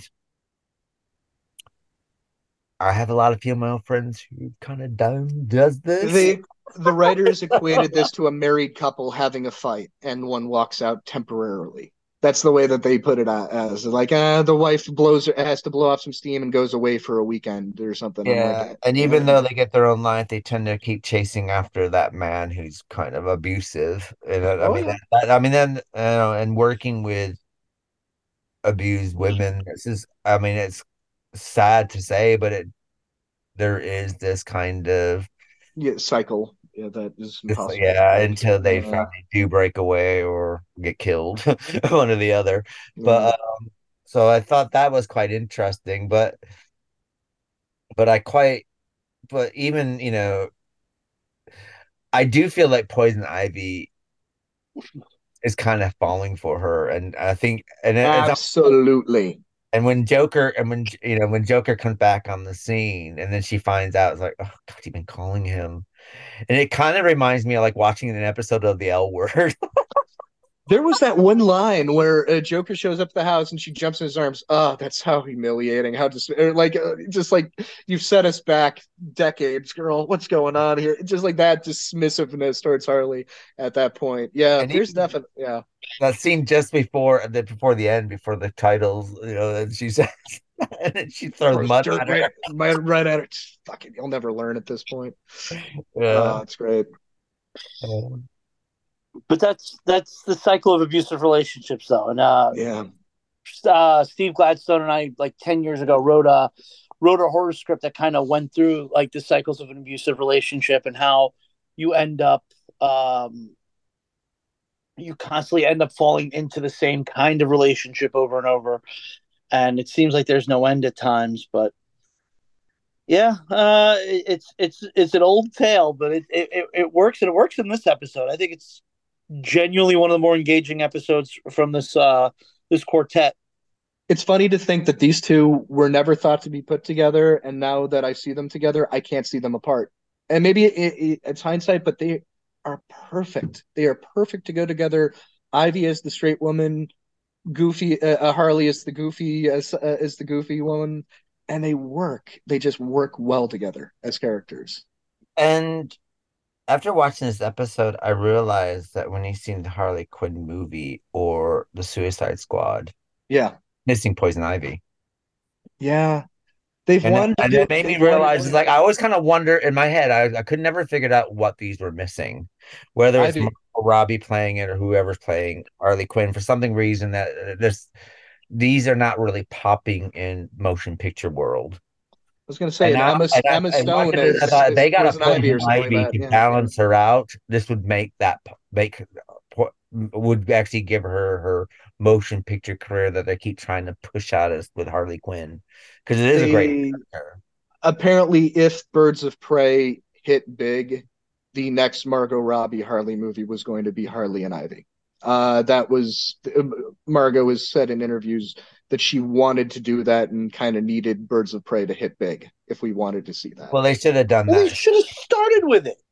Yeah. I, well, the, the well the problem is they started with Jared Leto Joker, and that was such a shit show that they didn't even think to do. But everyone agreed Margot was the only really solid thing about that movie that they wanted to keep, aside from Amanda Waller, uh, that they wanted to keep. And it seems like they're rebooting everything in the uh, in the DCU with the exception of Amanda Waller, uh, John Cena. Uh, I think the Blue Beetle they're stick they're having him stick around. Okay. I don't even know if Margot's coming back. I I, I have no idea. For, uh, uh, there's rumors she might be playing uh, Miss Fantastic, or or uh, or Sue Storm, or Stu in uh, or Sue Storm in Fantastic Four. There's I don't know if that's true, but there's rumors that she's gonna try that again, might, huh? Yeah, well, I, she might get to, uh, that. She might have turned that down.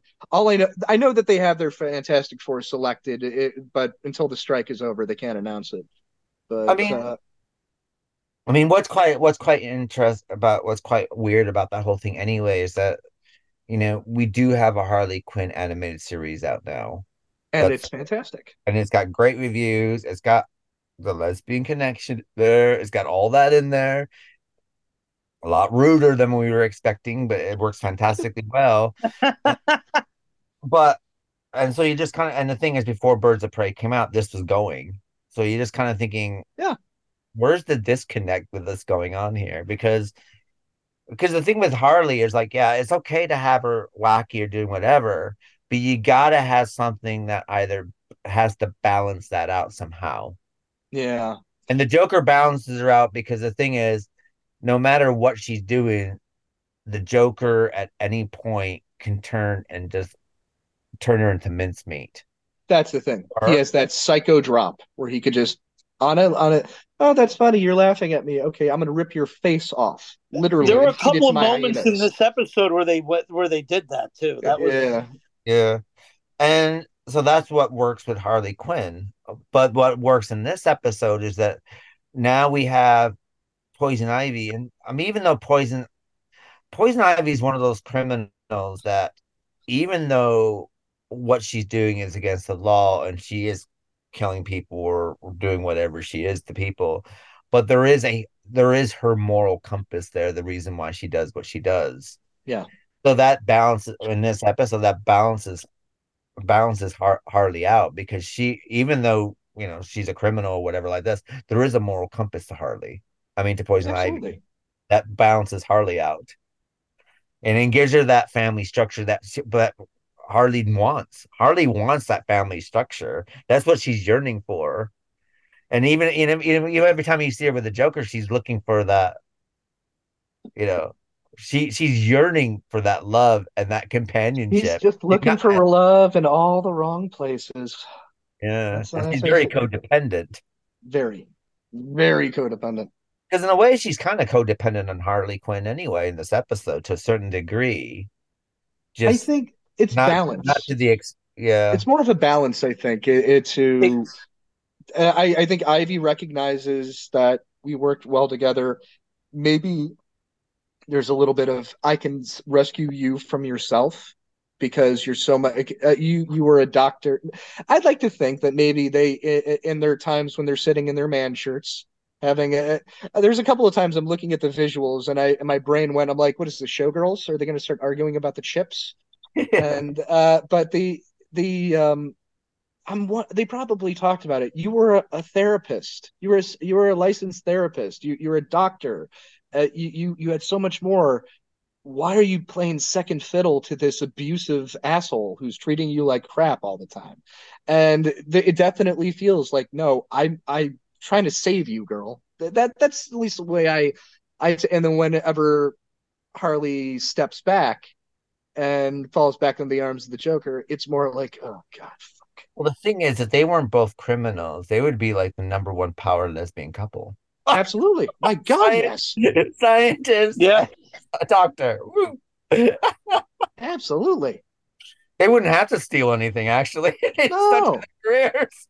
Dr. Pamela Isley, Dr. Harley Quinzel, uh, they're right there. You get the, the, the, the- yeah, on the face of Gotham uh, today. They'd be at the fundraisers with Bruce.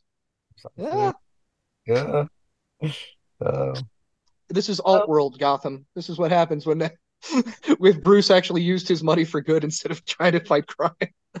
actually used his money for to clean up streets the right way.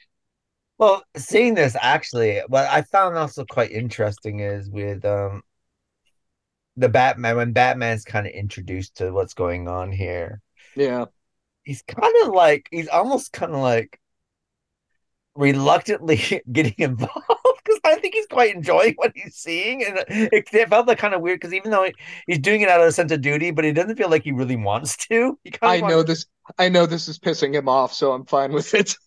I Yeah, know it's the enemy of my enemy is my friend right now. No, oh, uh, she's breaking the law, but he's also got a soft spot. But it's pissing, a- it's pissing Joker off, and I'm quite like enjoying this. But I got, but, uh, but, but because he kind of steps in when it kind of goes a bit too far. I like, I better step in now. It's kind of that. I'll step in but now. he's got a he's got a soft spot for the uh the thieves who just happen to be hot ladies in spandex. He- he- he- I'll let him get away with it. I'll let him s- I'll let him slide a little bit here. I'll take him down eventually, or at least I'll let him get away without the goods. But you know, he's, Yeah. he does have a little bit of a, a soft spot for that. And yeah, I don't do mind think wrestling them every now and then. Yeah, I don't. I, I absolutely do think that he didn't mind. It's he. I know this is twisting the knife of the Joker, or twisting the knife in the back of the Joker. So let it happen. I'll stop it eventually. I could take him down at any point. I've taken him down at any point in the past. Let, well, let this Poison play. Ivy also mirrors Catwoman a lot Yeah. because it's about doing what is right for the whatever cause that is. It's not about personal riches.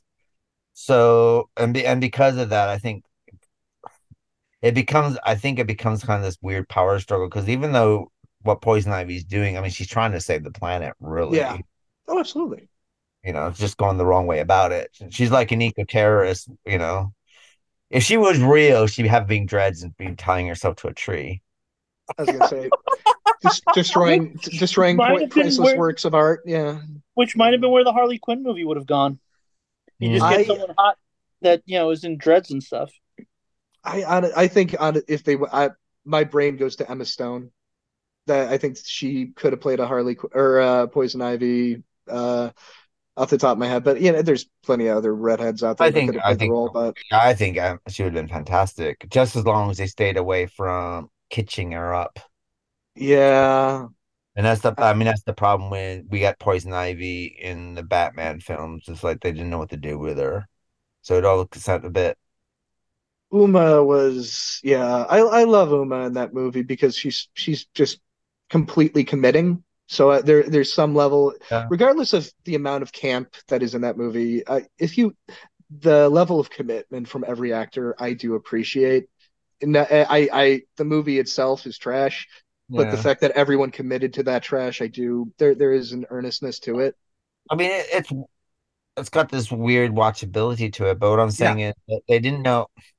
I mean, I also think that I think there's the superhero movie problem where Yeah. basically is the first movie you have one villain and you develop that villain and then you have the super and you're developing the superhero.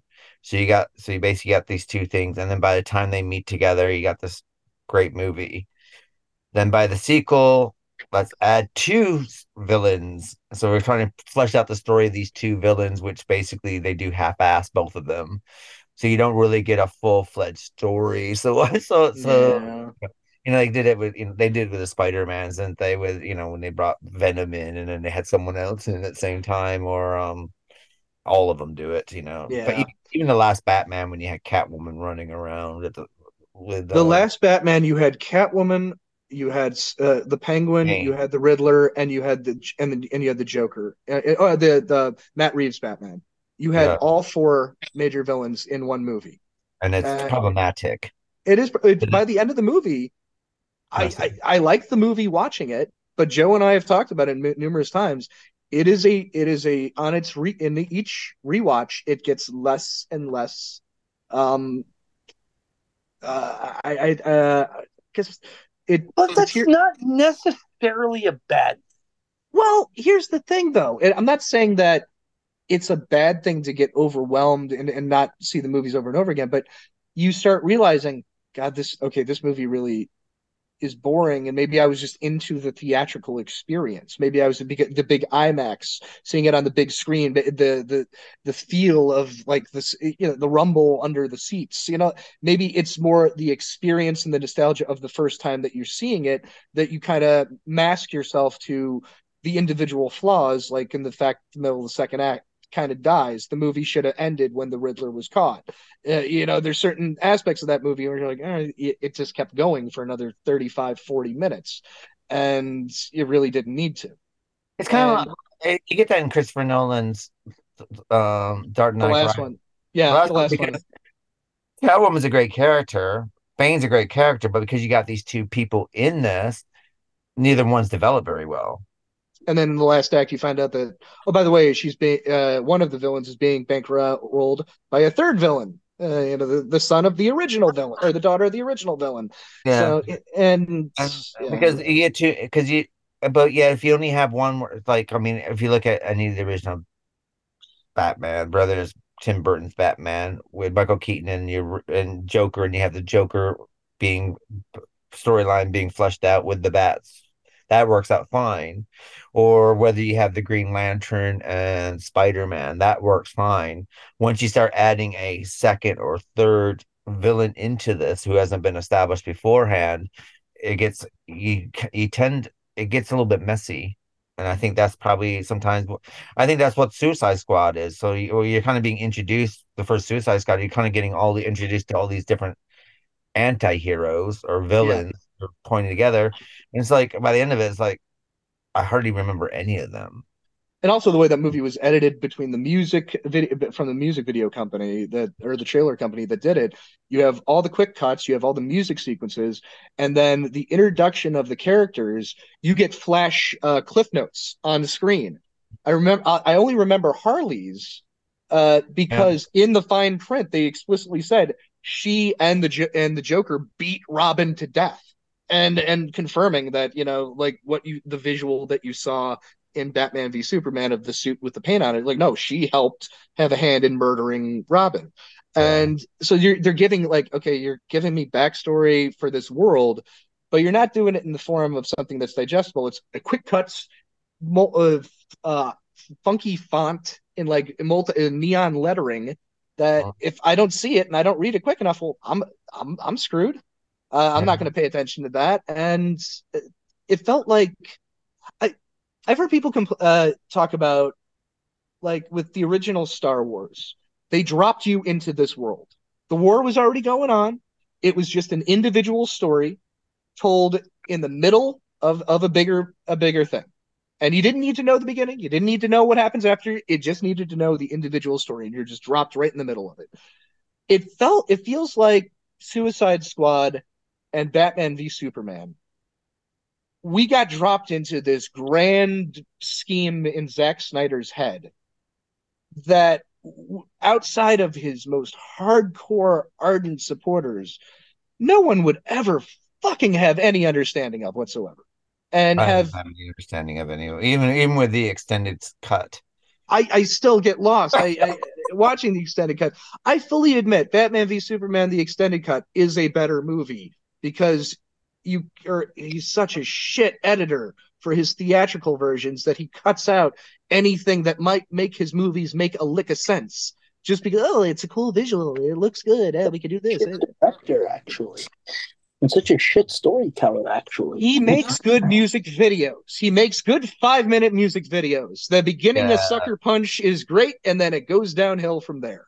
But the question, little- the- Going- but can you can you watch a music video and have a straight story in a music video? No. I think I will Don't go as far bad. as to say yes with the opening of Sucker Punch. I will say his music video of Sweet Dreams. It, you Oh, get the yeah. entire you get the entire movie of the movie to the point that by the time I, I s- the movie starts, I'm like, oh, so she's just getting lobotomized. Why the fuck do I need to see this? This that is thing. her li- this is her life flashing before her eyes. Spoiler hmm. for a near 20 year old piece of shit movie. Sorry, but yeah, Sorry, going Yeah, back to Batman, the big, the big issue with the Batman, and yet it should end when the Riddler gets caught. It absolutely should, but it's kind of a symptom of the problem in all these movies in general now, which is they can't just be a self-contained movie Can't tell a anymore. movie, yeah. And we saw the other night we watched um God damn it, what uh the fucking uh sequel that we watched the other night. Which one? We've watched a lot. Uh, the Es- In uh, theaters? Escape Room 2. oh yeah, we saw Escape Room Two. Can we just have a self-contained movie anymore? Does everything at the end have to set up for a potential sequel that might never come? Can we ever have a In the- story In just the case, fucking wrap up? I agree with you. In the case of that one, it's an exception. The movie was tracking so well that they tacked it on and greenlit it bef- before the movie came out because it was tracking insanely well from the trailer. And it was a gamble that kind of paid off because the movie did do the first one did do well. I still Okay, think yeah, but it doesn't pay off for the second one. We never got I a third didn't- one. I don't think we ever will. No, we never did. The, the sequel baiting in the second one was stupid.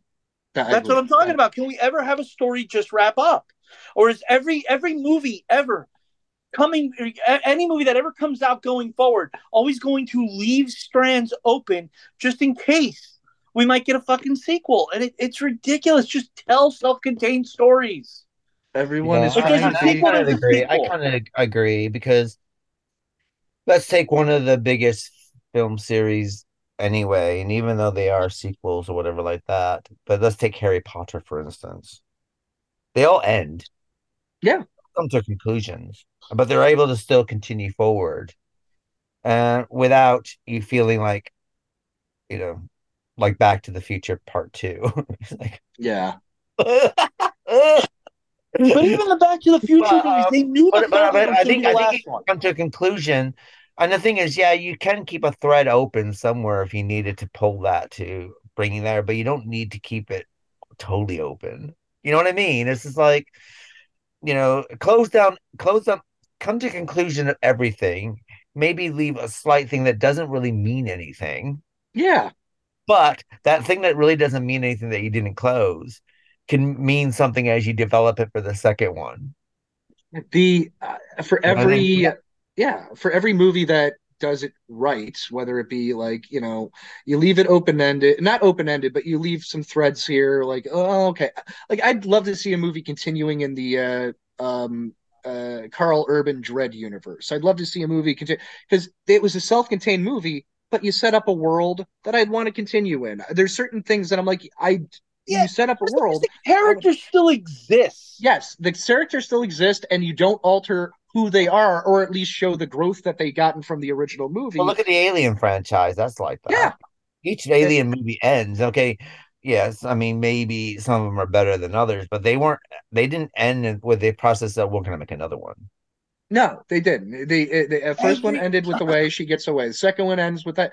Third one ends with literally for fucking sacrificing herself. It's kind. I you can't They said, continue she said she wouldn't come back unless they killed her off.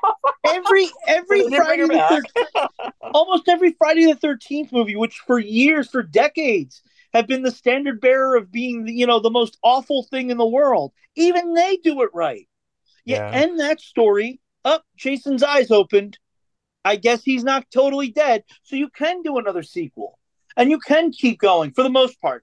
You know, gonna say, eight three of To months- be, be honest, I mean, the Three Friday the place over the Thirteenth. the day. The only time we really get that anyway is by the sixth one, because fifth- before that, Fifth- they yeah, didn't. Paramount didn't keep wanting to make another one. It's just that they made so much money that we have to make another one because these are cheap. We can make money off this. But but it's only I think it it's it's after it's when he comes back when It's um one is its own self-contained story. Two, three, four take place over the course of like a 48 hour period. yeah but they weren't they uh, weren't they weren't instructed. They weren't made No. that way. They made a No, they weren't made that way. It was just they yeah, kept they, they were making money. So let's, retroactively let's, that way. let's just keep it going. And uh, Jason doesn't open his eyes after his death sequence until the sixth one, I think. Yeah, when he's Yeah. underwater. Yeah, when he's underwater, and that that that, that took, took number six, and that by that time they like, well, we're probably going to come back with another one anyway. yeah. Well, the ri- uh, well, part seven was originally supposed to be Freddy versus Jason, and they couldn't get the rights down, and then that became Freddy or Jason versus Carrie, for lack of a better word. Uh, Jason And versus the Carrie knockoff. Carrie knockoff because we couldn't get Yeah. Carrie. Yeah. and then But yeah, course, even the Friday the Thirteenth movies got it right because they'd be like, okay, well, Jason still exists out there. Well, even Chucky gets it right. Yeah, Sure. Um, even Freddy gets it right. Well, Chucky. I I mean, yeah, Chucky Freddy's a has demon. lu- Okay, we might have defeated him for now, but Freddy still exists. But Chucky yeah. and Child's Play had the luxury of having Don Mancini at the helm throughout the entire course of the run. So I mean that that does help it.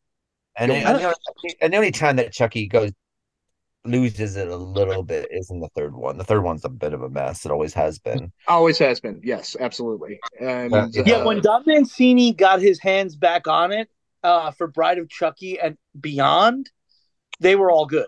Everything Even is good. TV series. And even The the, TV TV, series is great. even the season, even the TV series on the seasons end.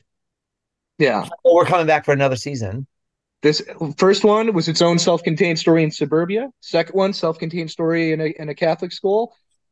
This one, we're in the White House, and it's fucking absurd, and I love every moment of it. Yeah, My favorite show so- on TV. But they, you know, that's the, and that's the way to do it. Situation. Yeah, You you to, get yeah. your closure. That way, if it doesn't, oh shoot, that way, if it doesn't happen, if you don't get, uh, if you don't get a sequel, you're fine. We're not gonna. That's I'm still way to waiting. I've been waiting for 38 years for my Masters of the Universe sequel because Frank Langella told me he'd be back, and I did. He's not back. He's not Yeah. back as Skeletor. You just you just want your Courteney Cox fix. You know, from being plucked out of stay uh, out of the crowd at a Bruce Springsteen concert to being thrown into a movie with He-Man. It's she's got quite the career. I gotta hand it. Well, she did she did play Michael J. Fox's girlfriend for a while.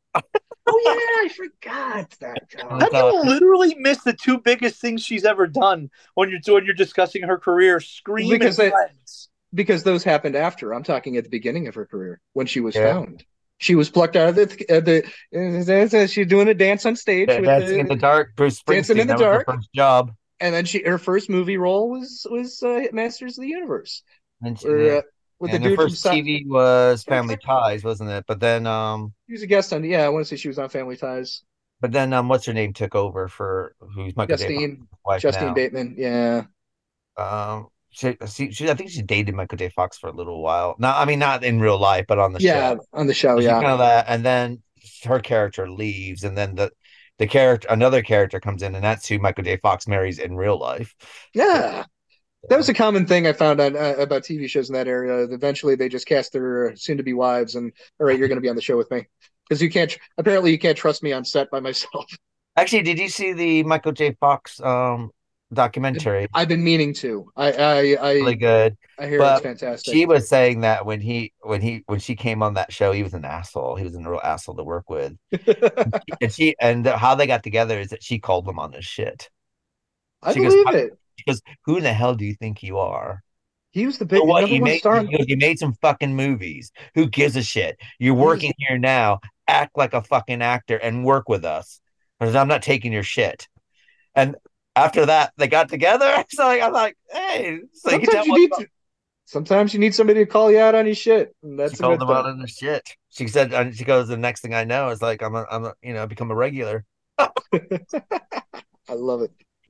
But um, yeah, it's excellent. I excellent. It's highly I'll recommended. check it. I'll definitely check it out. I watched that. I actually watched that six months ago. Actually, last uh, what I watched last week was um the documentary on Dick Miller. Oh, yeah. I haven't wanna seen see that yet. I do want to see that. That guy, Dick Miller. That guy, Dick Miller. Brilliant. It's on over here. It's on the Arrow channel on Prime Video, so it's available there. But it's brilliant. Highly recommend it. So Check it out.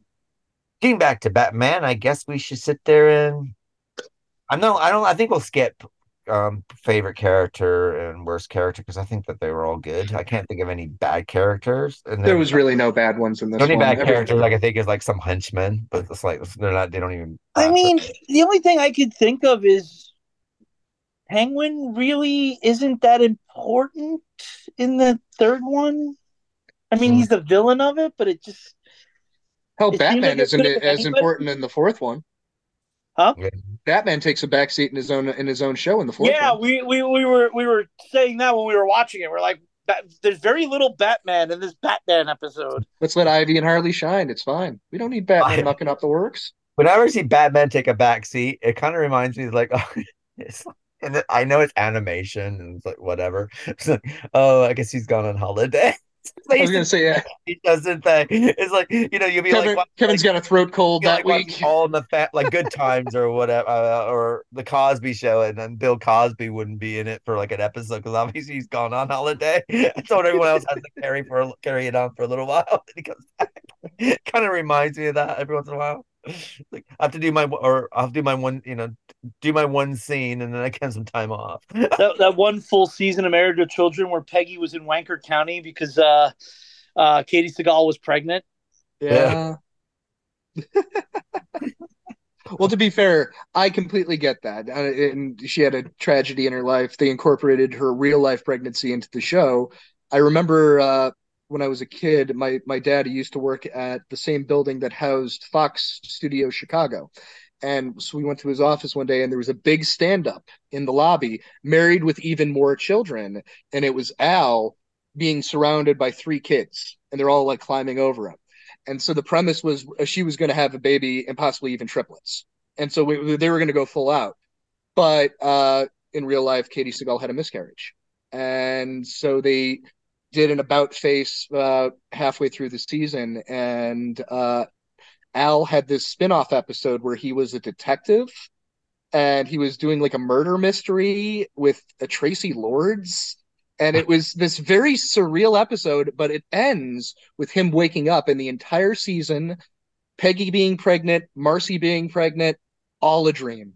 And and that's how they got out of it. So when when she actually did get pregnant a second time, rather than jinx themselves or anything like that, she took it off air. Hey, well, I, I'm I'm in a car. I'll be phoning it in literally each week, and uh, you'll shoot me from the waist up, or from the from the boobs up. You won't see me below the waist, and you won't see anything with that.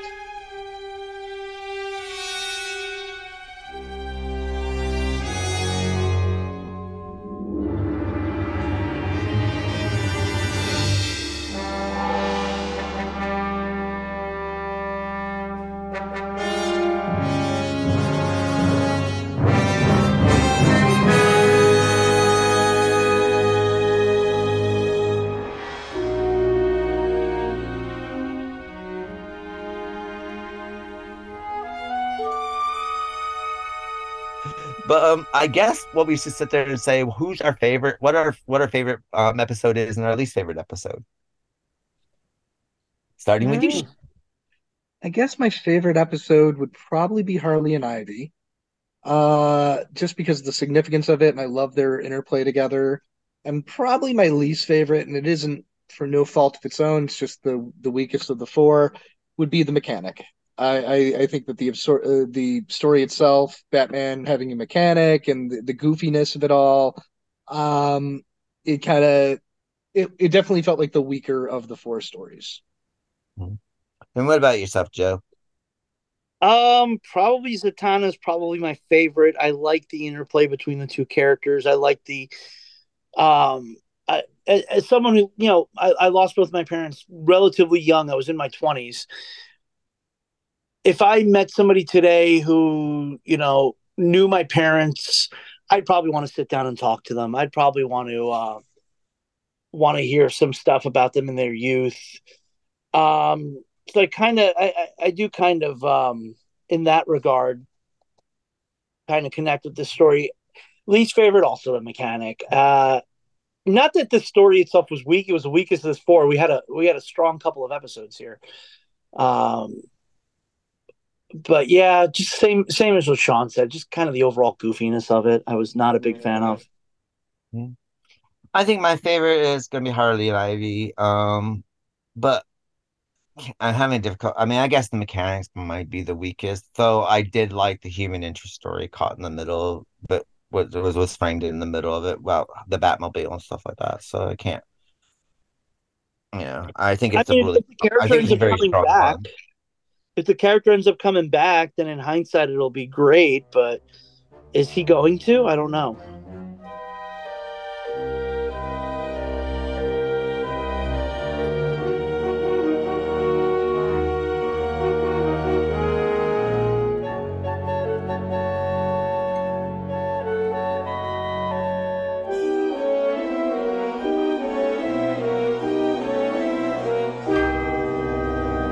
Well, this brings us to the end of the Literary License podcast. Next week, our next week, next month, our Batman anime series will be Shadow of the Bat, Part One, Part Two, where we get to meet Batgirl, blind as a bat, and his Silicon soul. And of course, next week we'll be continuing our Dark Families with the film Kuntilanak from 2018 and The Hole from 2009. Our anthology season will be continuing with Trick or Treat from 2007 and Tales of Halloween from 2015. Doctor Who continues with The Space Museum and the Chase, which aired from the 24th of April to the 26th of June, 1965. And our book to screen for November will be Once Upon a Time, Mrs. Frisby and the Rats of NIMH, and the film The Secret of NIMH from 1982. So it's good night for myself. Good night, Sean. Good night, everybody. Good night, Joe. Good night, everyone and see you next week for for.